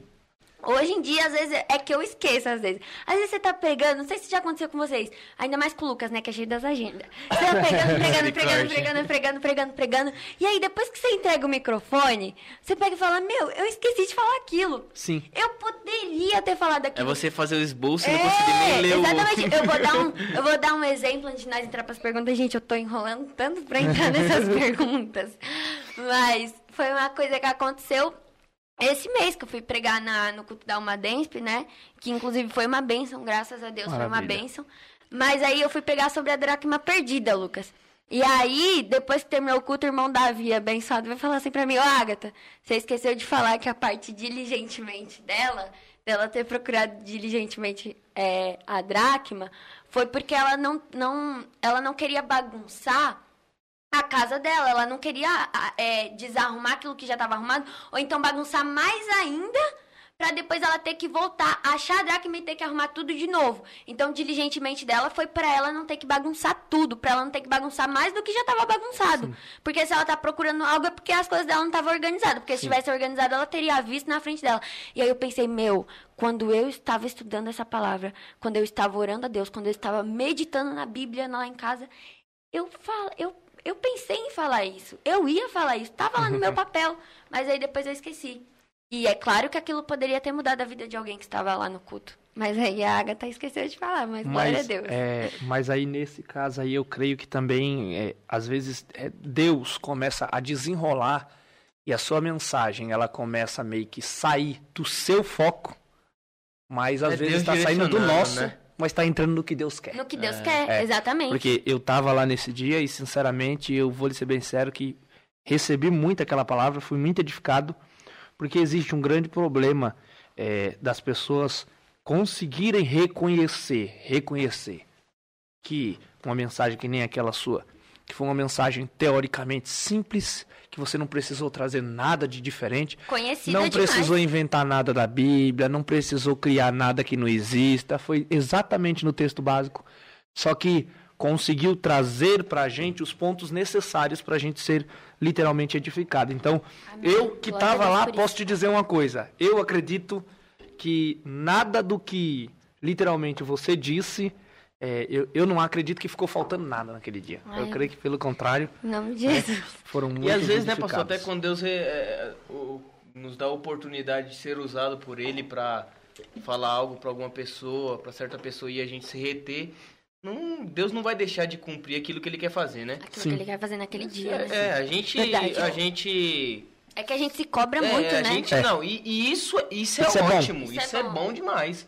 Você se cobrar. Eu me cobro Mas muito. a gente tem que entender que a gente serve a um Deus que, meu, tá tudo patente aos olhos dele. Pra gente existe passado, presente e futuro. Pra Deus Sim. não, tá tudo patente aos olhos dele. O nosso Verdade. futuro já tá passando aos olhos de Deus, visível aos olhos de Deus. Então, muitas das vezes, como para quem não aconteceu com o senhor, que já é pastor já. aí, comigo, que por duas, três vezes que eu tive a oportunidade de pregar a palavra de Deus aí, hum. já, já passei por essa oportunidade de Deus falar, Lucas, fala, e eu Sabe, sabe é o medo de você brigar com Deus, não, né? Não, não, o medo é, é, o medo é você falar, meu, eu você vou falar, falar de si mesmo. De si mesmo. Sim. E as, é porque e, hoje e é em dia, isso. Lucas, hoje em dia tem muito isso.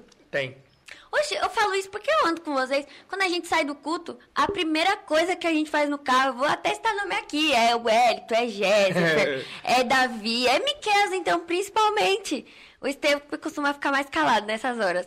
Mas a gente fica. O que vocês acharam da mensagem? É. O que, que vocês acharam quando o irmão falou aquilo? Como quando a irmã mudar. citou aquilo? É, como se fosse mudar o que Deus fez naquela noite. Mas é claro, tá, gente, que a gente faz isso porque é costume mesmo, é, é entre nós. É saudável, né? Essa, é, a gente acaba conversando, a gente acaba, tipo, dividindo é, pontos, né, que aconteceram e tudo mais. Só que, assim, isso é, é igual vocês falaram, a gente se cobra muito. Eu mesma, tem vezes que eu fico besta comigo, eu fico estressada comigo mesma. porque eu, eu acabo me cobrando demais. E às vezes tem gente que tá ali, que tem a oportunidade de fazer mais do que eu, que tá, às vezes, num, num cargo melhor ou maior, né, eclesiástico, falando maior que eu, e não tá fazendo o que eu faço. Não tá se cobrando o tanto que eu me cobro, aí eu fico, meu, Agatha, pra que Uhum. Mas isso? isso, isso, isso vai piorar e é uma palavra de ânimo, viu? Quando você se casar.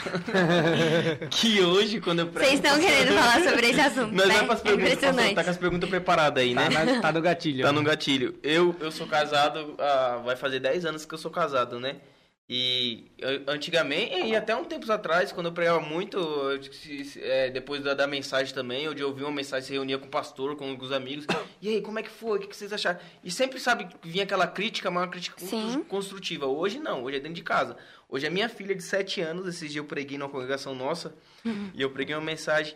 Aí cheguei em casa, ela olhou pra minha esposa e falou: Mãe, o pai pregou de novo sobre Jó. Ó, tem gente aí que fica. Ô, Agatha, você só dá saudação em Marcos, em Marcos 4,35, né, Não, Agatha? mas fala pra eles, Iago. As palavras do Senhor, elas se É, renovam. se renova a cada dia. cada é que eles não tá na nossa pele. É que eles não tá na nossa pele. Ó, é igual. Pastor, pastor, ela tá correndo as perguntas, pastor. Ah, tá. Não, calma aí. Eu tô, eu tô querendo responder, eu tô querendo responder, eu tô querendo dar esse gostinho pra vocês. Ó, é igual esse negócio de se cobrar muito que, que você falou, Lucas, sobre que depois que eu casar eu vou me cobrar muito mais. Vai demorar, mas amém. É. é... né, pastor? É, eu, eu acho que assim, a gente, e inclusive sobre, o senhor falou que antigamente vocês conversavam também, é a mesma coisa que eu converso hoje em dia com os meninos, né? E, só que assim, eu falo, eu vou citar até o nome dele aqui, o Esdras. É, eu a gente sempre conversa muito sobre isso, sobre mensagem e tudo mais, né? E já teve mensagens de eu pregar e o Esdras fala assim, Agatha, ó, aquilo dali não, não se encaixou muito bem. E o Esdras é crítico em relação à mensagem, vocês sabem disso. Então, assim, já teve mensagem, já teve dias do Esdras falar assim, Agatha, você poderia ter é, mudado isso porque não foi realmente da maneira certa. E eu falar, meu, realmente não foi da maneira certa. Mas, por exemplo, a mensagem de, da, da Almadensp. E Quando eu cheguei em casa, ele falou, ele conversou comigo, né? Ele falou assim, Agatha, você foi muito usada por Deus, entendeu? Foi uma bênção. Então, assim, as- acho que assim, a gente tem que estar apto tanto para receber a crítica construtiva, como para receber o elogio. É igual ser exemplo. Eu tenho que estar pronta tanto para estar ali. Tem gente aqui me chamando de referência, como para alguém chegar aqui nesse chat e falar assim: ó, a Agatha tem umas atitudes chatas. Agatha... Isso te faz crescer. né? Exatamente. Mas é claro, né? Depende se a pessoa não for muito sincera. A pessoa tem que saber ser sincera, né? Saber tem, gente, falar, é verdade. tem gente que confunde as coisas, mas é, é isso É aí. igual, é igual tem um camarada que pregou uma mensagem aí, pastor, que falou que o Obed-Edom teve filhos lá com três meses, né? Misericórdia. E a Aleluia. pessoa, num jeitinho, chegou, irmão. Três meses é milagre demais, né? Mas é benção, são E não críticas foi con- só um filho, não. Constru- Foi sete filhos em três Em três meses, ah. Essa pessoa orou muito, viu? Jejuou É. muito. Pensa num Obed-Edom ligeiro, moço. Vai lá, pastor, vai pras perguntas. Quer ir pras perguntas? Vamos Quanto lá. tempo nós estamos de transmissão já? Vê lá no YouTube lá pra gente, por favor. E o povo tá. Hã? Aí, ó, o povo. Hã? Meu Deus do céu, você ouviu? Uma hora e 52 minutos. Meu Deus do céu, é. Quando a gente começa a falar das coisas de Deus e começa a ser edificado, na verdade, o tempo vai-se, né? Cadê Se o povo tiver alguém- polêmico? É. Se tiver alguém com perguntas aí no chat do Já YouTube, manda aí. pode mandar. Mas a gente vai dar prioridade a quem mandou No Instagram, né? no Instagram, que já nos mandou antecipadamente, né? Eu vou começar aqui por baixo, e aí eu te mandei as de cima, porque o meu celular tá com 3%. Então existe a possibilidade do meu celular descarregar antes, por isso que eu já te mandei. Então eu vou começar de baixo aqui, que não tá aqui, e aí depois você vem de cima para baixo aí pra gente ir. A irmã Stephanie Teodoro. Ela Vixe. perguntou com quantos anos você teve a certeza que sem Jesus não dá pra viver? Ou ainda não teve? Ah, isso foi muito recente. Olha lá, isso foi muito recente, viu? Muito recente mesmo. É, acho que conforme a gente vai passando pelas dificuldades, quando a gente vai passando por uns momentos assim, punk, que a gente pega e fala assim, meu, se eu não tivesse aos pés de Cristo, eu não teria suportado isso daí, não. E foi recente, viu? Acho que há menos de uns dois anos atrás, eu, eu passei por isso e eu falei assim, Não olha o chat, não. Acabei de olhar. Ô, Miquel, fica em paz aí, irmão. Fica calado. Mas então, é... Foi recente, mano. Foi recente. foi recente. Faz uns dois anos, Stephanie. Faz uns dois anos a- e meio, mais ou menos, que eu passei por uns momentos assim que eu falei assim, meu, se eu não, se eu não fosse, se eu não tivesse realmente aos pés de Jesus, eu não, não teria suportado isso não. Mas graças a Deus estamos aí, né? Glória, Glória a a Deus isso. Deus. E eu acho que isso é uma coisa que a pessoa vai percebendo aos poucos, né? Assim, ao decorrer do tempo, pessoa, a cada situação que você vai passando, você vai tendo mais a certeza de que sem Jesus não dá, como diz o hino já, né, também. Glória a Deus. Vamos lá pra próxima. É, Menos a do chat, tá, gente? O que você acha sobre as igrejas com células? Questão das células nas igrejas. Agora você me pegou, hein? Ó, há um tempo atrás, eu fui numa consagração, há um mês praticamente atrás, eu fui numa consagração na, numa das minhas igrejas, e aí uma irmã falou, contou que o filho dela era da mesma igreja que ela, tocava na igreja, e aí ele foi pra uma dessas igrejas que tem célula, e eu acho que assim, o errado não é a gente falar sobre, tá? O errado é a gente citar nomes aqui, o que a gente não vai fazer. Sim. Enfim. E aí ela falou que ela foi. O filho dela foi pra essa igreja, Lucas, e ele, com o passar do tempo, ele foi se afastando da presença de Deus. Por causa das coisas que faziam lá. Tipo assim, eles. As pessoas de lá, os líderes, né, costumam chamar a atenção dos jovens de outra maneira. Costumam chamar a atenção dos jovens de uma forma, assim, muito mais atrativa, né? Atraente pra eles.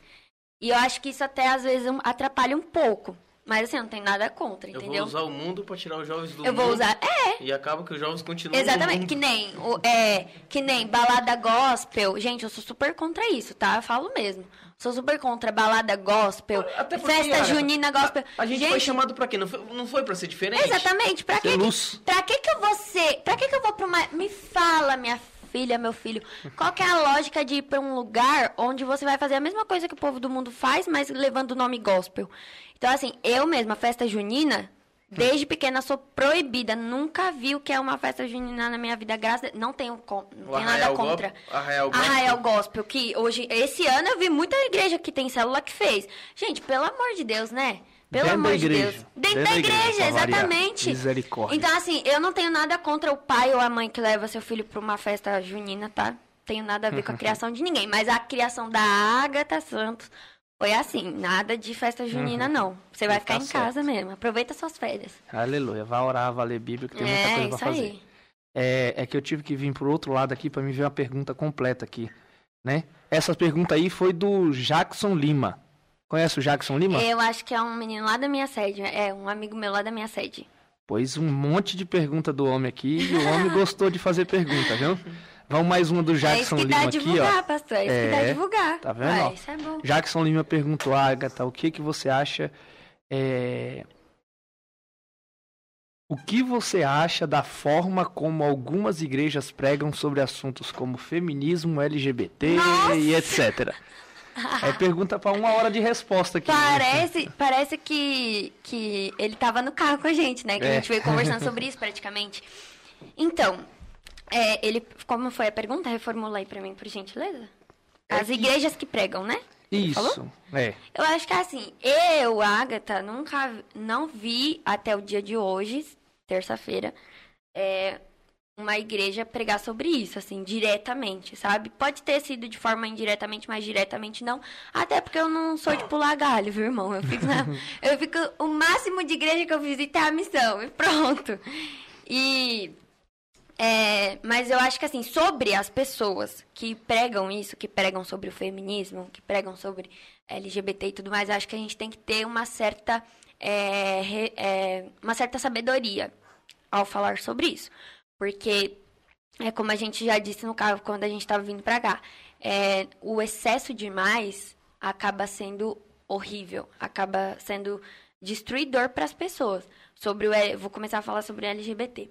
É, nós bem sabemos que perante Cristo, perante as leis do Senhor, é algo totalmente proibido e algo totalmente inaceitável, pelo menos para nós cristãos, né? Mas assim, na minha família, por exemplo, eu tenho pessoas que é, são LGBT, pessoas que. Uma pessoa que é lésbica. Mas eu amo aquela pessoa. Eu amo, ela é minha prima, entendeu? Ela faz parte do meu sangue. E eu amo ela. E amando ela, automaticamente eu consigo amar quem é ela é, com quem ela se relaciona, com quem ela convive, ou seja, as outras pessoas que seguem a mesma coisa que ela, que seguem o, o conceito do LGBT. E eu acho que assim, eu, eu declaro que eu sou contra, tá? Sou contra, eu sempre falo isso. Já falei isso até na minha escola com algumas pessoas que conviviam comigo na época que a gente ia pra escola presencial. E eu sou totalmente contra, porém eu respeito e eu amo. Entendeu? Eu acho que o erro em pregar sobre o LGBT é você acabar julgando demais. A gente, na verdade, já quer condenar, é, né? Exatamente, a gente quer condenar. Sendo que o único que tem é, o direito disso não é nem Jesus, é Deus que um dia vai nos julgar quando a gente chegar no céu. Sim. Então, assim, é, eu acho que nós temos que deixar bem claro que nós somos contra, isso é inaceitável. Mas que nós amamos eles.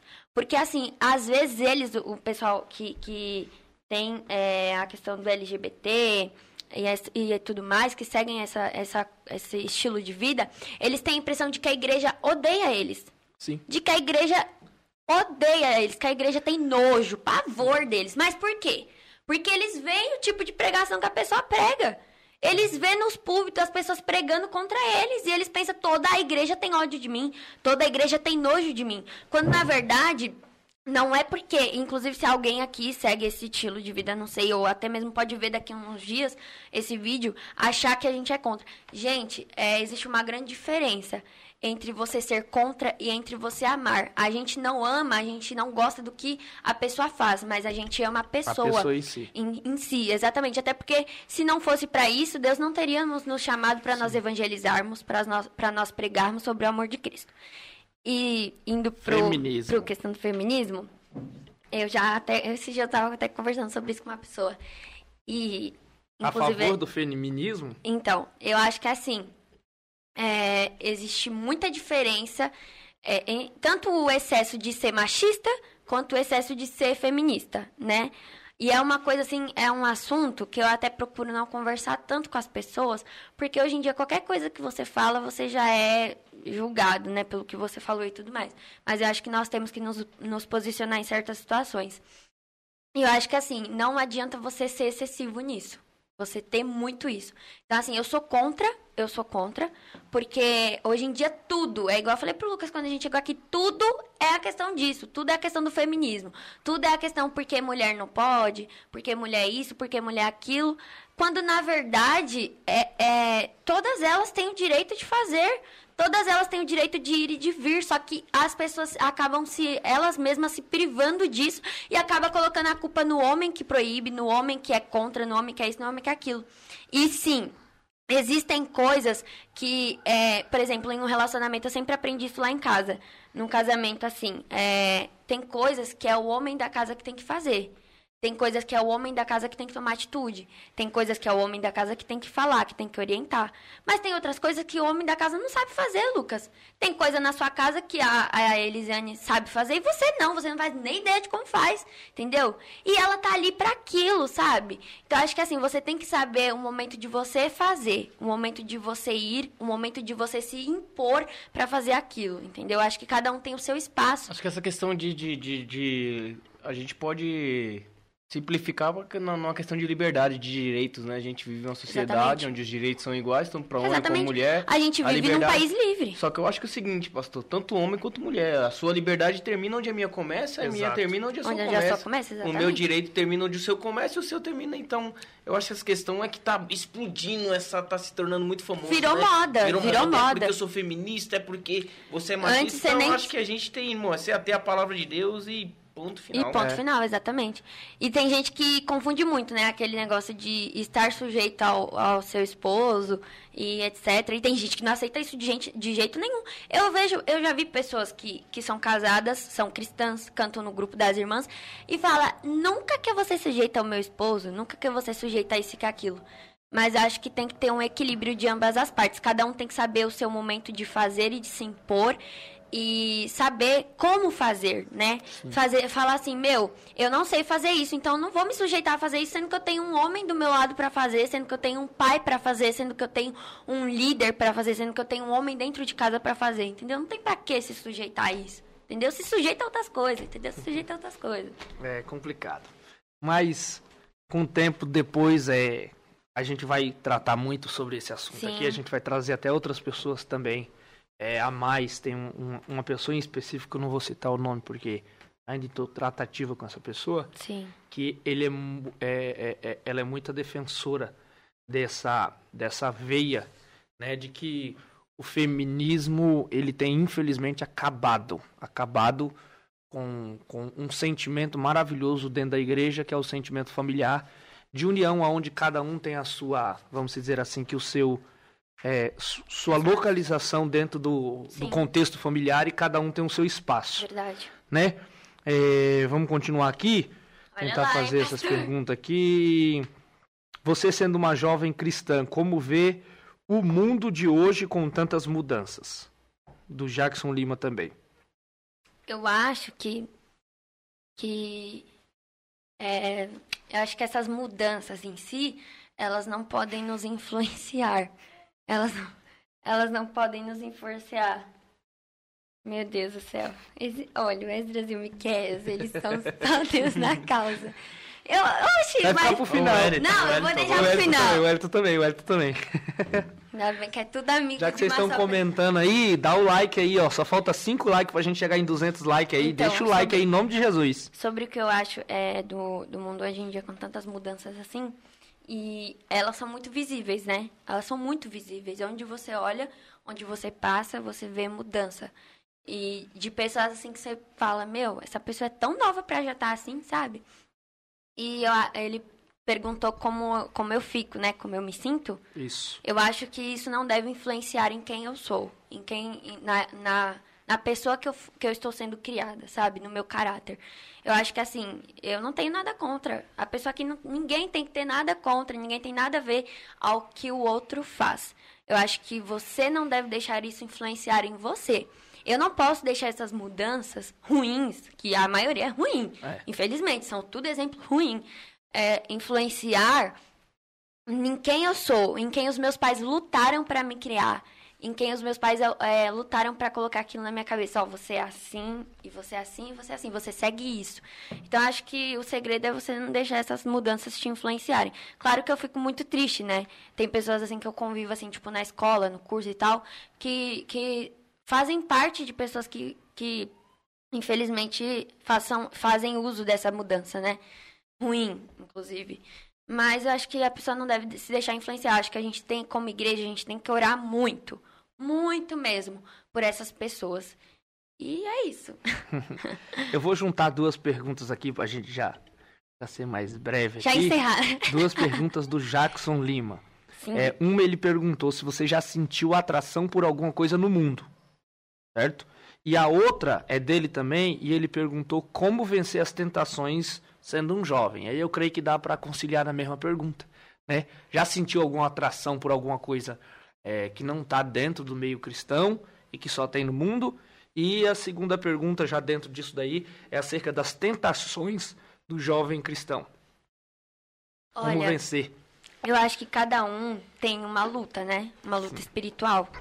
O, o que confronta a vida do Lucas não é a mesma coisa que me confronta espiritualmente. O que confronta a vida espiritual do pastor Célito não é a mesma coisa que me confronta. E etc, etc. Nem vice-versa. Então, acho que assim, uma coisa que eu já. Não que eu me senti. Não que eu senti atração por isso. Mas que um dia eu pensei, se eu não poldar isso, se eu não cortar esse mal pela raiz, eu vou acabar me perdendo. Que é a questão de ser vaidosa. Sabe? A questão de gostar de se amar. Porque tem gente que. ah, é, tudo é vaidade. Já dizia o pregador, né? Como diz na Bíblia. Sim. Tudo é vaidade. Então, acho que assim, a gente tem que saber ter um equilíbrio dessa vaidade. Porque essa vaidade já vem do homem. Ela já existe na nossa natureza. Tem gente que é vaidosa, mas não se mostra ser vaidosa. E o problema maior não é nem mostrar que é vaidoso, não é nem mostrar o que a pessoa acha, como a pessoa se veste, como a pessoa se comporta, como a pessoa usa os ornamentos no seu corpo e tudo mais. Mas o maior problema é quando tá escondido e aquela pessoa ainda não desenvolveu. Porque enquanto tá escondido, ninguém tá vendo, mas você sabe que você tem aquilo. Então, acho que quando se, se desenvolve isso, você vai lá e polda, você vai lá e corta o mal pela raiz. E já teve momentos de eu olhar e falar assim: meu, se eu não tomar cuidado com isso, eu vou acabar me tornando uma pessoa excessivamente vaidosa. É tomar cuidado com aquilo que eu faço por mim para eu me cuidar, para eu me sentir bem, para eu me sentir é, linda, bonita, alegre comigo mesma, com o meu corpo, com, com quem eu sou, né? Tanto exteriormente como esteticamente falando.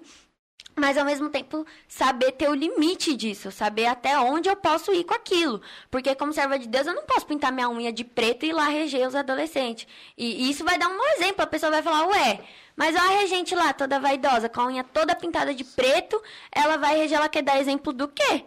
Aí eu vou lá, pego no microfone, dou uma saudação, ah, a irmã lá, o jeito que a irmã se comporta, o jeito que a irmã é, é, está usando as coisas que tá aí para a pessoa usar. Então, acho que a gente tem que ter um limite em tudo.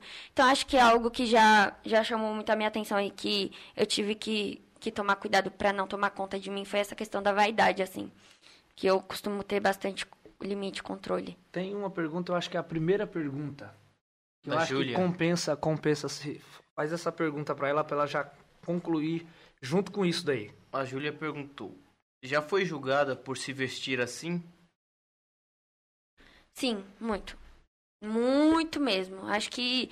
to- Tanto que às vezes que eu já coloquei caixinha de pergunta lá no Instagram é que às vezes a pessoa não publica, né? Não posta. Mas eu já tive muita mensagem no direct. Não que eu seja famosa, tá, gente? Mas muito assim, de uma ou duas. E a pessoa mandar até na caixinha de pergunta: ai, você se veste muito. é, de um jeito muito excessivo pra sua idade. Você deveria se vestir mais menininha, você deveria colocar uma sainha mais menos longa, você deveria é, é, diminuir o saltinho. E essas coisas, sabe? Já ouvi muito, mas eu não ligo, não. É eu muito me acho você bonita. deveria, você deveria, É, você deveria. exatamente. não- As pessoas acham- si mesmo. As pessoas acham que a gente deveria tudo, né? Mas o que elas deveriam, que é se ficar no, no cantinho delas e deixar a pessoa viver como ela quer viver, deixar a pessoa viver como ela se sente bem vivendo, elas não fazem. Então, sim, eu já fui muito criticada, muito julgada até hoje, principalmente hoje em dia. Mas eu não ligo, não. Se eu tô me sentindo seguinte, bonita, estilosa, isso que Bíblia. importa. É, vale uma Bíblia, nome Vale uma Jesus. Ao invés de ficar julgando a roupa dos E outros. só pra declarar uma coisa aqui, Né? gente, eu, eu me acho muito bonita, viu, o jeito que eu me visto. Então eu nem ligo, não. e se, ó, se deixar, eu visto mais ainda do que eu. Tem gente que fala, "Ah, Agatha se veste muito adulta. Mas não é que eu me visto muito adulta, é que essa é a minha personalidade. Eu sou assim, né? Sim. É, faça logo as, as outras perguntas que. eu Pastor, não só tem aí. mais uma aqui, só mais uma. Porque Graças as outras eu acho que já foi. E aí a gente vai Já- falar sobre a, a, a pergunta mais pedida aí no, Já no chat, foi, né? Já foi respondida. O Ezra está Não. perguntando. O Ezra tá, aqui, o Ezra tá perguntando o que vocês acham de namoro com 15 anos de idade. Mas ele namorou. Ele começou a namorar com quantos anos mesmo? Vocês se lembram, pastor? É, foi com 15, 16 o também. O Edwards acho que ele tem 16 anos, né? Foi com 16, 15 anos. Então, meu filho, ó, Se essa ele pergunta. não, né? Se ele não, Essa pergunta- a, a, a Lê pode ter certeza que foi nessa idade, É. mais ou menos. Foi. Aí depois que o Lucas falar dessa pergunta, aí a gente É, vai entrar. A única pergunta nessa que tem daqui. aqui é quase. Não sou eu que está sendo entrevistado, gente. Segue aí. É, né? Ó, as perguntas que tem aqui é do Jackson Lima também, mas e a maioria você nesse já respondeu sentido, no- é. na- na- na- nas entrevistas. E a que perguntou aqui é que cabe com essa que está sendo perguntada aí no chat ao vivo. Você, você acha certo namorar sendo novo ainda? Vamos entrar nesse assunto, né? Relacionamento. Nossa, mas isso daí deveria ser pra um casal, né? Não Hã? só pra mim sozinha. o quê? Questão de namoro. Ah, eu acho que isso é muito relativo, né? Não trema, não. Chegamos a 203 É o likes. frio, pastor. É o frio. Você quer que eu ligue o outro microfone? Não, não precisa, não. Não precisa, gente, de um apoio aqui, moral. Olha, eu acho. Eu acho. Ele tá aqui, Miquel. Ele, ele tá, tá aqui, aqui junto com a gente. Eu tô querendo ligar o outro microfone ali, você que quer é responder, assim. Você né? quer responder por ela? Não, obrigado. É, Vamos lá, pra e gente daí poder caminhar pro final. Isso que diz estar comigo, né? É. Isso que diz estar junto. Mas enfim, né? Quando a gente precisa, é assim que a gente vê. Mas então, eu acho que isso é uma coisa. Agora falando sério, tá, gente? Até porque ninguém tá me vendo aqui com uma aliança, né? Então, posso, Hum. não posso fazer nada. É, eu acho isso muito relativo. Então, né? pastor, vamos mudar a pergunta? Não, Você ué. está namorando? Ai, até caiu aqui. Cadê o Elias aqui? Cadê? O Ah, pai. meu Deus do céu, viu? Ai, É, Jesus vamos do mudar céu. a pergunta logo, pastor. Gente, é, pode, é a pergunta sobre o que eu acho quem namora namoro precoce, né? É. Eu, agora falando sério, é sério mesmo. Eu acho isso muito relativo. É, é relativo quando se trata da nossa vida, né? O Edson falou. Não, mas eu acho isso muito relativo mesmo. Eu já vi, inclusive tem uma amiga minha, a Beatriz, e o esposo dela, que agora eles já se casaram, que a gente chama de Merrinho, mas o nome dele é Henrique. Eles estão assistindo, inclusive um abraço pra eles. Ela é lá da minha igreja. E eles começaram a namorar com 12, 13 anos de idade. Muito novos. E hoje em dia eles têm 20, 21 anos e eles se casaram, inclusive, mês retrasado, eu acho. E e por isso que eu digo que isso é muito relativo, né? Eu acho que vai muito da cabeça que a pessoa tem, do, do que a pessoa quer. Aquela pessoa tá namorando com 15 anos, com 16 anos de idade, porque ela realmente quer casar com aquela pessoa, ou ela tá namorando é, só por namorar, só pra ter um status legal, ou, ou para se divertir, né? Só pra, pra ter um momento com a pessoa. Eu acho que a pessoa tem que pensar, por que, que eu tô tomando essa atitude tão precoce na minha vida, sabe? E eu não aconselho, tá, gente? Vocês começarem a orar com 12 anos de idade, com 13 anos de idade. Não Tem vou dizer tantas que eu... outras coisas não pra vou... se preocupar. É, É, até Eu não porque, vou- até porque às vezes o camarada é meio, né, enrolado, né? Mas uma coisa que me preocupa, né? Uma coisa que me preocupa nisso daí. Infelizmente, é- essa é uma verdade. Infelizmente, a geração de hoje está preocupada em querer namorar muito cedo. Em querer namorar muito cedo. verdade. Ó, vamos lá, vamos entrar nesse assunto aqui. Foi aquilo que eu disse pra você quando a gente tava vindo. Eu não, não ia falar, não vou falar nada pra você que eu não já tenha dito isso, né? Sim, que eu não já tenha sim. dito isso. A gente já chegou a conversar um pouquinho sobre isso, Sim. não só bastante. com você, né, mas como um varão valoroso, né, como o Ezra tá colocando aqui no chat, né? Já cheguei a conversar um pouquinho sobre essas coisas e qual que é a minha preocupação? A minha preocupação é a questão de prioridade. Verdade. É, a, a, a juventude de hoje, ela prioriza mais o namoro do que Deus. Ou então os estudos. Uma coisa que é 100% fundamental. Ela, ela não tem dedicação no- na escola, ela não tem dedicação, ela não, não como é que diz, é, ela não respeita pai e mãe dentro de casa, mas já quer procurar namorado, mas já quer procurar namorada, e, trabalha e esse ainda, que é o né, pastor? problema. Não tem É. condição de comprar. Não, nem trabalha, nem trabalha. Não hein? faz nada. Então, a minha preocupação maior é justamente com essa questão. A minha preocupação maior é com qual questão? É a questão específica de prioridade. Para mim, os adolescentes de hoje estão priorizando muito o namoro como algo necessário demais, algo que não pode abrir mão, algo que, Que e para que mim isso tá errado. Sim. Para mim isso tá errado Exatamente. né? É, esses dia- um dia desses aí eu fui conversar com os adolescentes, eu acho que foi na, na pré-conversa pro, pro, pro batismo, né? E aí eu falei que vontade já saiu. gente. eu conheço, né? Eu conheço, é, eu, eu sabia mais ou menos o direcionamento, porque a gente fica sabendo das coisas, de ah, tal pessoa gosta de tal pessoa, tal pessoa. E aí eu falei, isso não é hora de você gostar de alguém e de e querer investir em alguém, uma criança com 11 anos de idade, 12 anos de idade. Isso é hora de fazer o quê? Isso é hora de exclusivamente querer ter uma intimidade com Deus, uma comunhão com Deus e é a melhor coisa que se tem para fazer. verdade. Então, é, para você que está nos assistindo, né? Não faça que nem a Agatha. Brincadeiras Não, à parte. Gente, é, é o que eu falo. Eu, é, o pastor tá falando isso assim de não faça com Agatha, porque a gente tem uma certa liberdade para falar sobre esse Exatamente. assunto. Tá? Nada do que, do que ele for brincar aqui ou do que o Lucas for brincar aqui não seja algo que a gente já não converse antes. Exato. Antes, assim, de muito tempo. E é o que eu falo pra vocês, eu não aconselho ninguém a.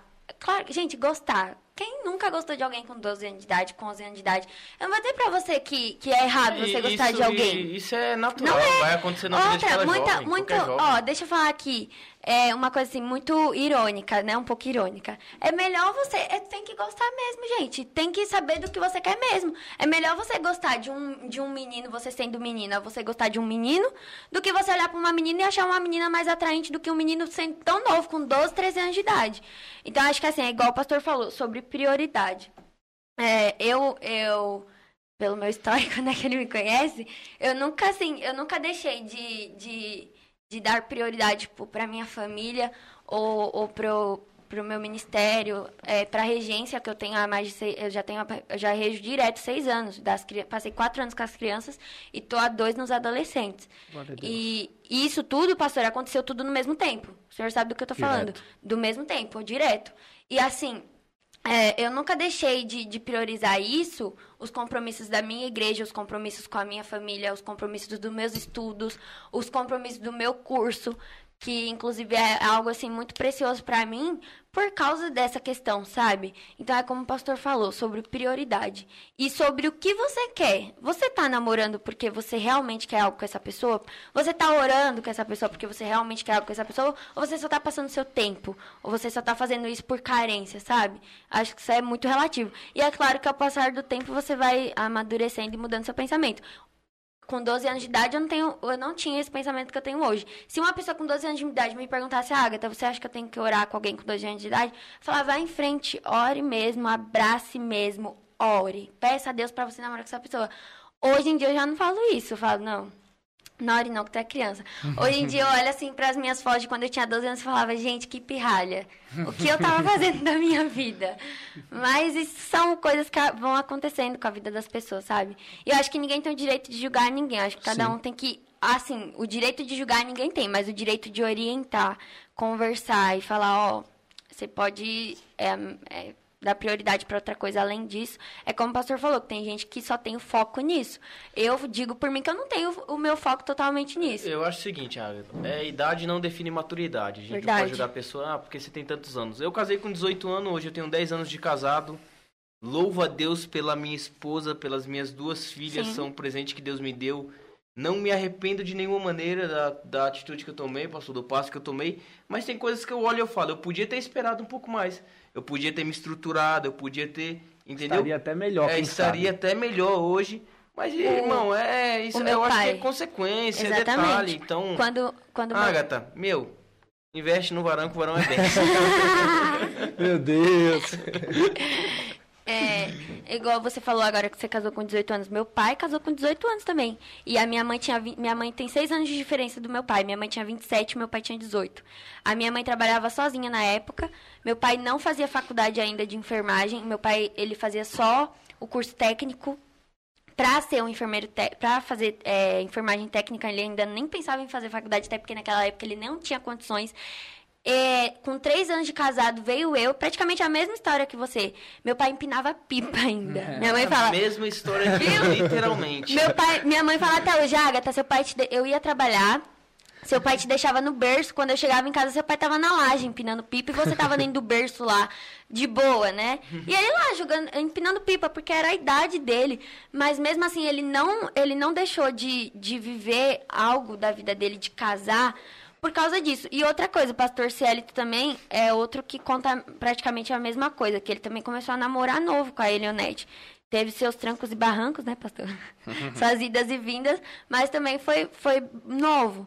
E olha onde eles estão hoje, sabe? Então acho que ninguém tem o direito de julgar ninguém, não. E é como o Lucas disse: maturidade não quer dizer idade. É claro que isso vai. Maturidade vai vindo com o passar do tempo, né? Mas acho que a maturidade vem conforme as coisas que você vai vivenciando e não com a idade que você tem. Entendeu? É verdade. Então, eu é sou eu sou da pessoa que eu acho que tem que esperar mais, tem que esperar muito mais, na verdade, Sim. muito mais. Mas literalmente o porquê que eu olho pra vocês e, e e tipo assim, eu acho que vocês estão no caminho certo. Porque que eu reconheço isso de longe e em tudo que a gente conversa, em tudo que a gente fala, eu reconheço que vocês estão no caminho certo. Porque é uma coisa que eu cheguei a conversar, inclusive, bastante isso com Esdras, e é uma coisa que eu percebo que vocês têm. É, qual que é o ma- meu maior medo? Meu maior medo não é um adolescente novo demais querer inventar de namorar e não ter prioridade, que nem eu tava dizendo.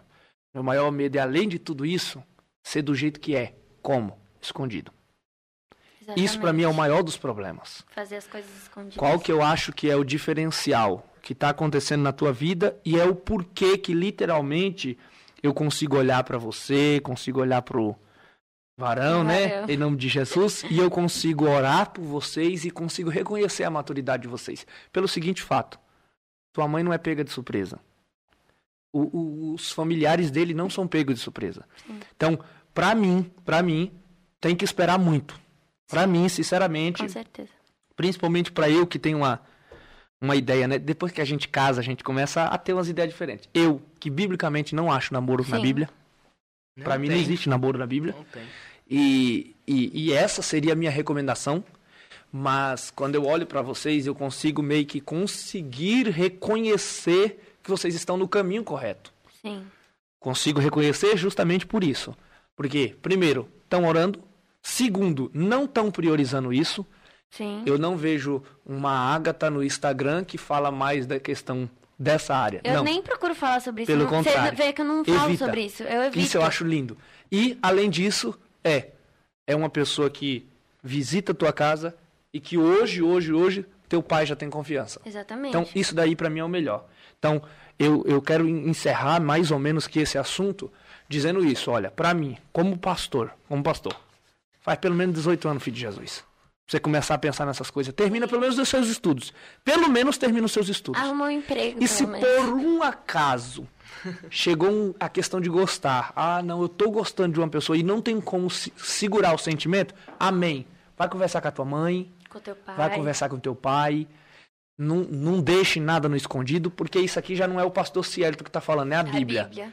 Tudo aquilo que é feito no escondido é o que o diabo gosta. É o que o diabo gosta. E a gente, a gente tem exemplo, a gente tem exemplo disso por perto da gente, de pessoas que. que e outra coisa, outra questão aqui que eu quero falar pra vocês, é.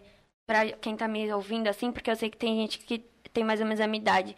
Não tenha medo de conversar com seu pai ou com a sua mãe sobre isso, sabe? De falar, de expor isso para eles. Porque eu acho que quanto mais você guardar, é melhor você falar com alguém experiente, com alguém que convive com você, do que você sair soltando isso para pessoas que não têm experiência, para as pessoas que têm a mesma idade que você, que vão te dar conselhos bons. Exato. Então senta, conversa, conta, desabafa, chora, fala mesmo, sabe? Não tem medo não. Eu falo, eu falo para as pessoas, gente, eu não tenho medo de conversar com os meus pais sobre esse tipo de assunto, porque eles mesmos já me mostraram isso, que eu posso contar com eles, que eu posso dividir isso com eles, sabe? E que eles vão estar tá lá para me entender. Claro, não vai pensando que aqui é tudo liberal, não, viu? Que tem seus. Sim, tem muito, entendeu? Tem, e tem... glorifique a Deus por Sim, isso. Exatamente. Então é isso, galera. Glória a Deus. Então, para a gente poder encerrar, Agatha, Deus te abençoe. Amém. Muito obrigado por ter vindo aceitar. Amém.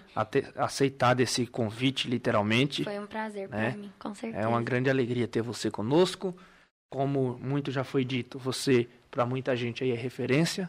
E trazer você aqui é mostrar para essa geraçãozinha aí que está nos assistindo, para essa geraçãozinha que vai nos assistir depois, que vale a pena é, estar baseado em princípios bíblicos, porque o Senhor certamente que Ele vai nos abençoar. Com certeza. Tá bom?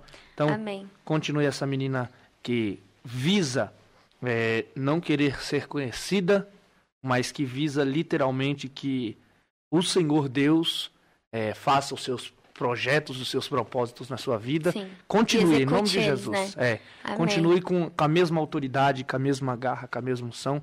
Amém. E que em nome de Jesus é, as dificuldades elas não venham é, literalmente te entristecer nessa caminhada e o nome do Senhor venha a ser glorificado não, ainda mais na tua vida. Amém. Gente, foi um prazer para mim estar aqui. É, quase caí dura quando o pastor, quando o pastor Célio mandou mensagem. Eu fiquei salteando de alegria, fiquei muito, muito feliz, muito honrada. Pra mim isso daqui foi muito chique. muito chique e muito, muito alegre, sabe? E eu me senti super à vontade de, de ter conversado, de ter compartilhado com vocês. Até porque são pessoas que eu conheço, de, que, que de certa forma tem uma certa convivência, né? Que me conhecem. E foi muito legal, foi muito bom estar com vocês, dividir essas histórias com vocês. E antes que ela me mate, vocês conhecem a Letícia? É, eu vou mandar um, um beijo pra Letícia. Ela falou assim: pode falar que me ama, vai, fala agora. então, um beijo aí pra Lê, pro Ed também. São um casal abençoado, graças a Deus. E é isso.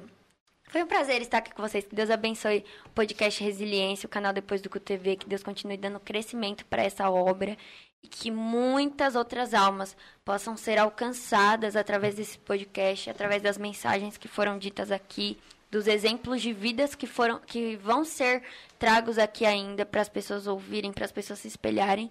E é isso, que Deus abençoe o irmão Lucas, o pastor Cielto. Amém. E é isso, gente. Muito obrigado pela oportunidade, viu? Foi um prazer muito grande. Lucas. É, pastor, quero agradecer a Deus, né? Quarto episódio do podcast Resiliência. É a nossa terceira convidada, irmã Agatha, que Deus te abençoe muito a essas mais de 150 pessoas que nos assistiram aí ao vivo, a esses mais de 204 likes aí que deixaram aí, que Deus abençoe a vida de cada um de vocês. É, terça-feira tem mais, né, pastor? Terça-feira tem Terça mais e a gente vai mais. chegar aí toda semana aí um convidado novo. E a gente crê, irmãos, que Deus tem coisas grandes a realizar em nosso meio. Deus abençoe, Agatha, pastor. Amém.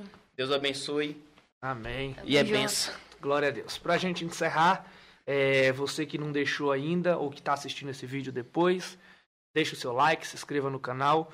Nosso intuito é que mais vidas ainda sejam edificadas. A gente vai cortar esse episódio em alguns cortes. Então você que achar alguma coisa interessante, compartilhe na rede social, nos marque lá no Instagram, arroba depois do culto TV, certamente que vai ser uma bênção de Deus. Para você que está nos ouvindo através das plataformas digitais se inscreva, é, favorite ou siga-nos aí, independente da plataforma que você usa, Apple Podcast, Google Podcast, Deezer, é, qualquer uma delas. Faça aquilo que venha a ser feito para que você venha seguir e venha ouvir o nosso podcast. E não se esqueça, aqui no canal Depois do Culto, você sempre tem um lugar para ser edificado, mesmo depois que o culto acabar. Deus te abençoe e até a próxima terça-feira com o pastor Nilson Gomes. Deus te abençoe.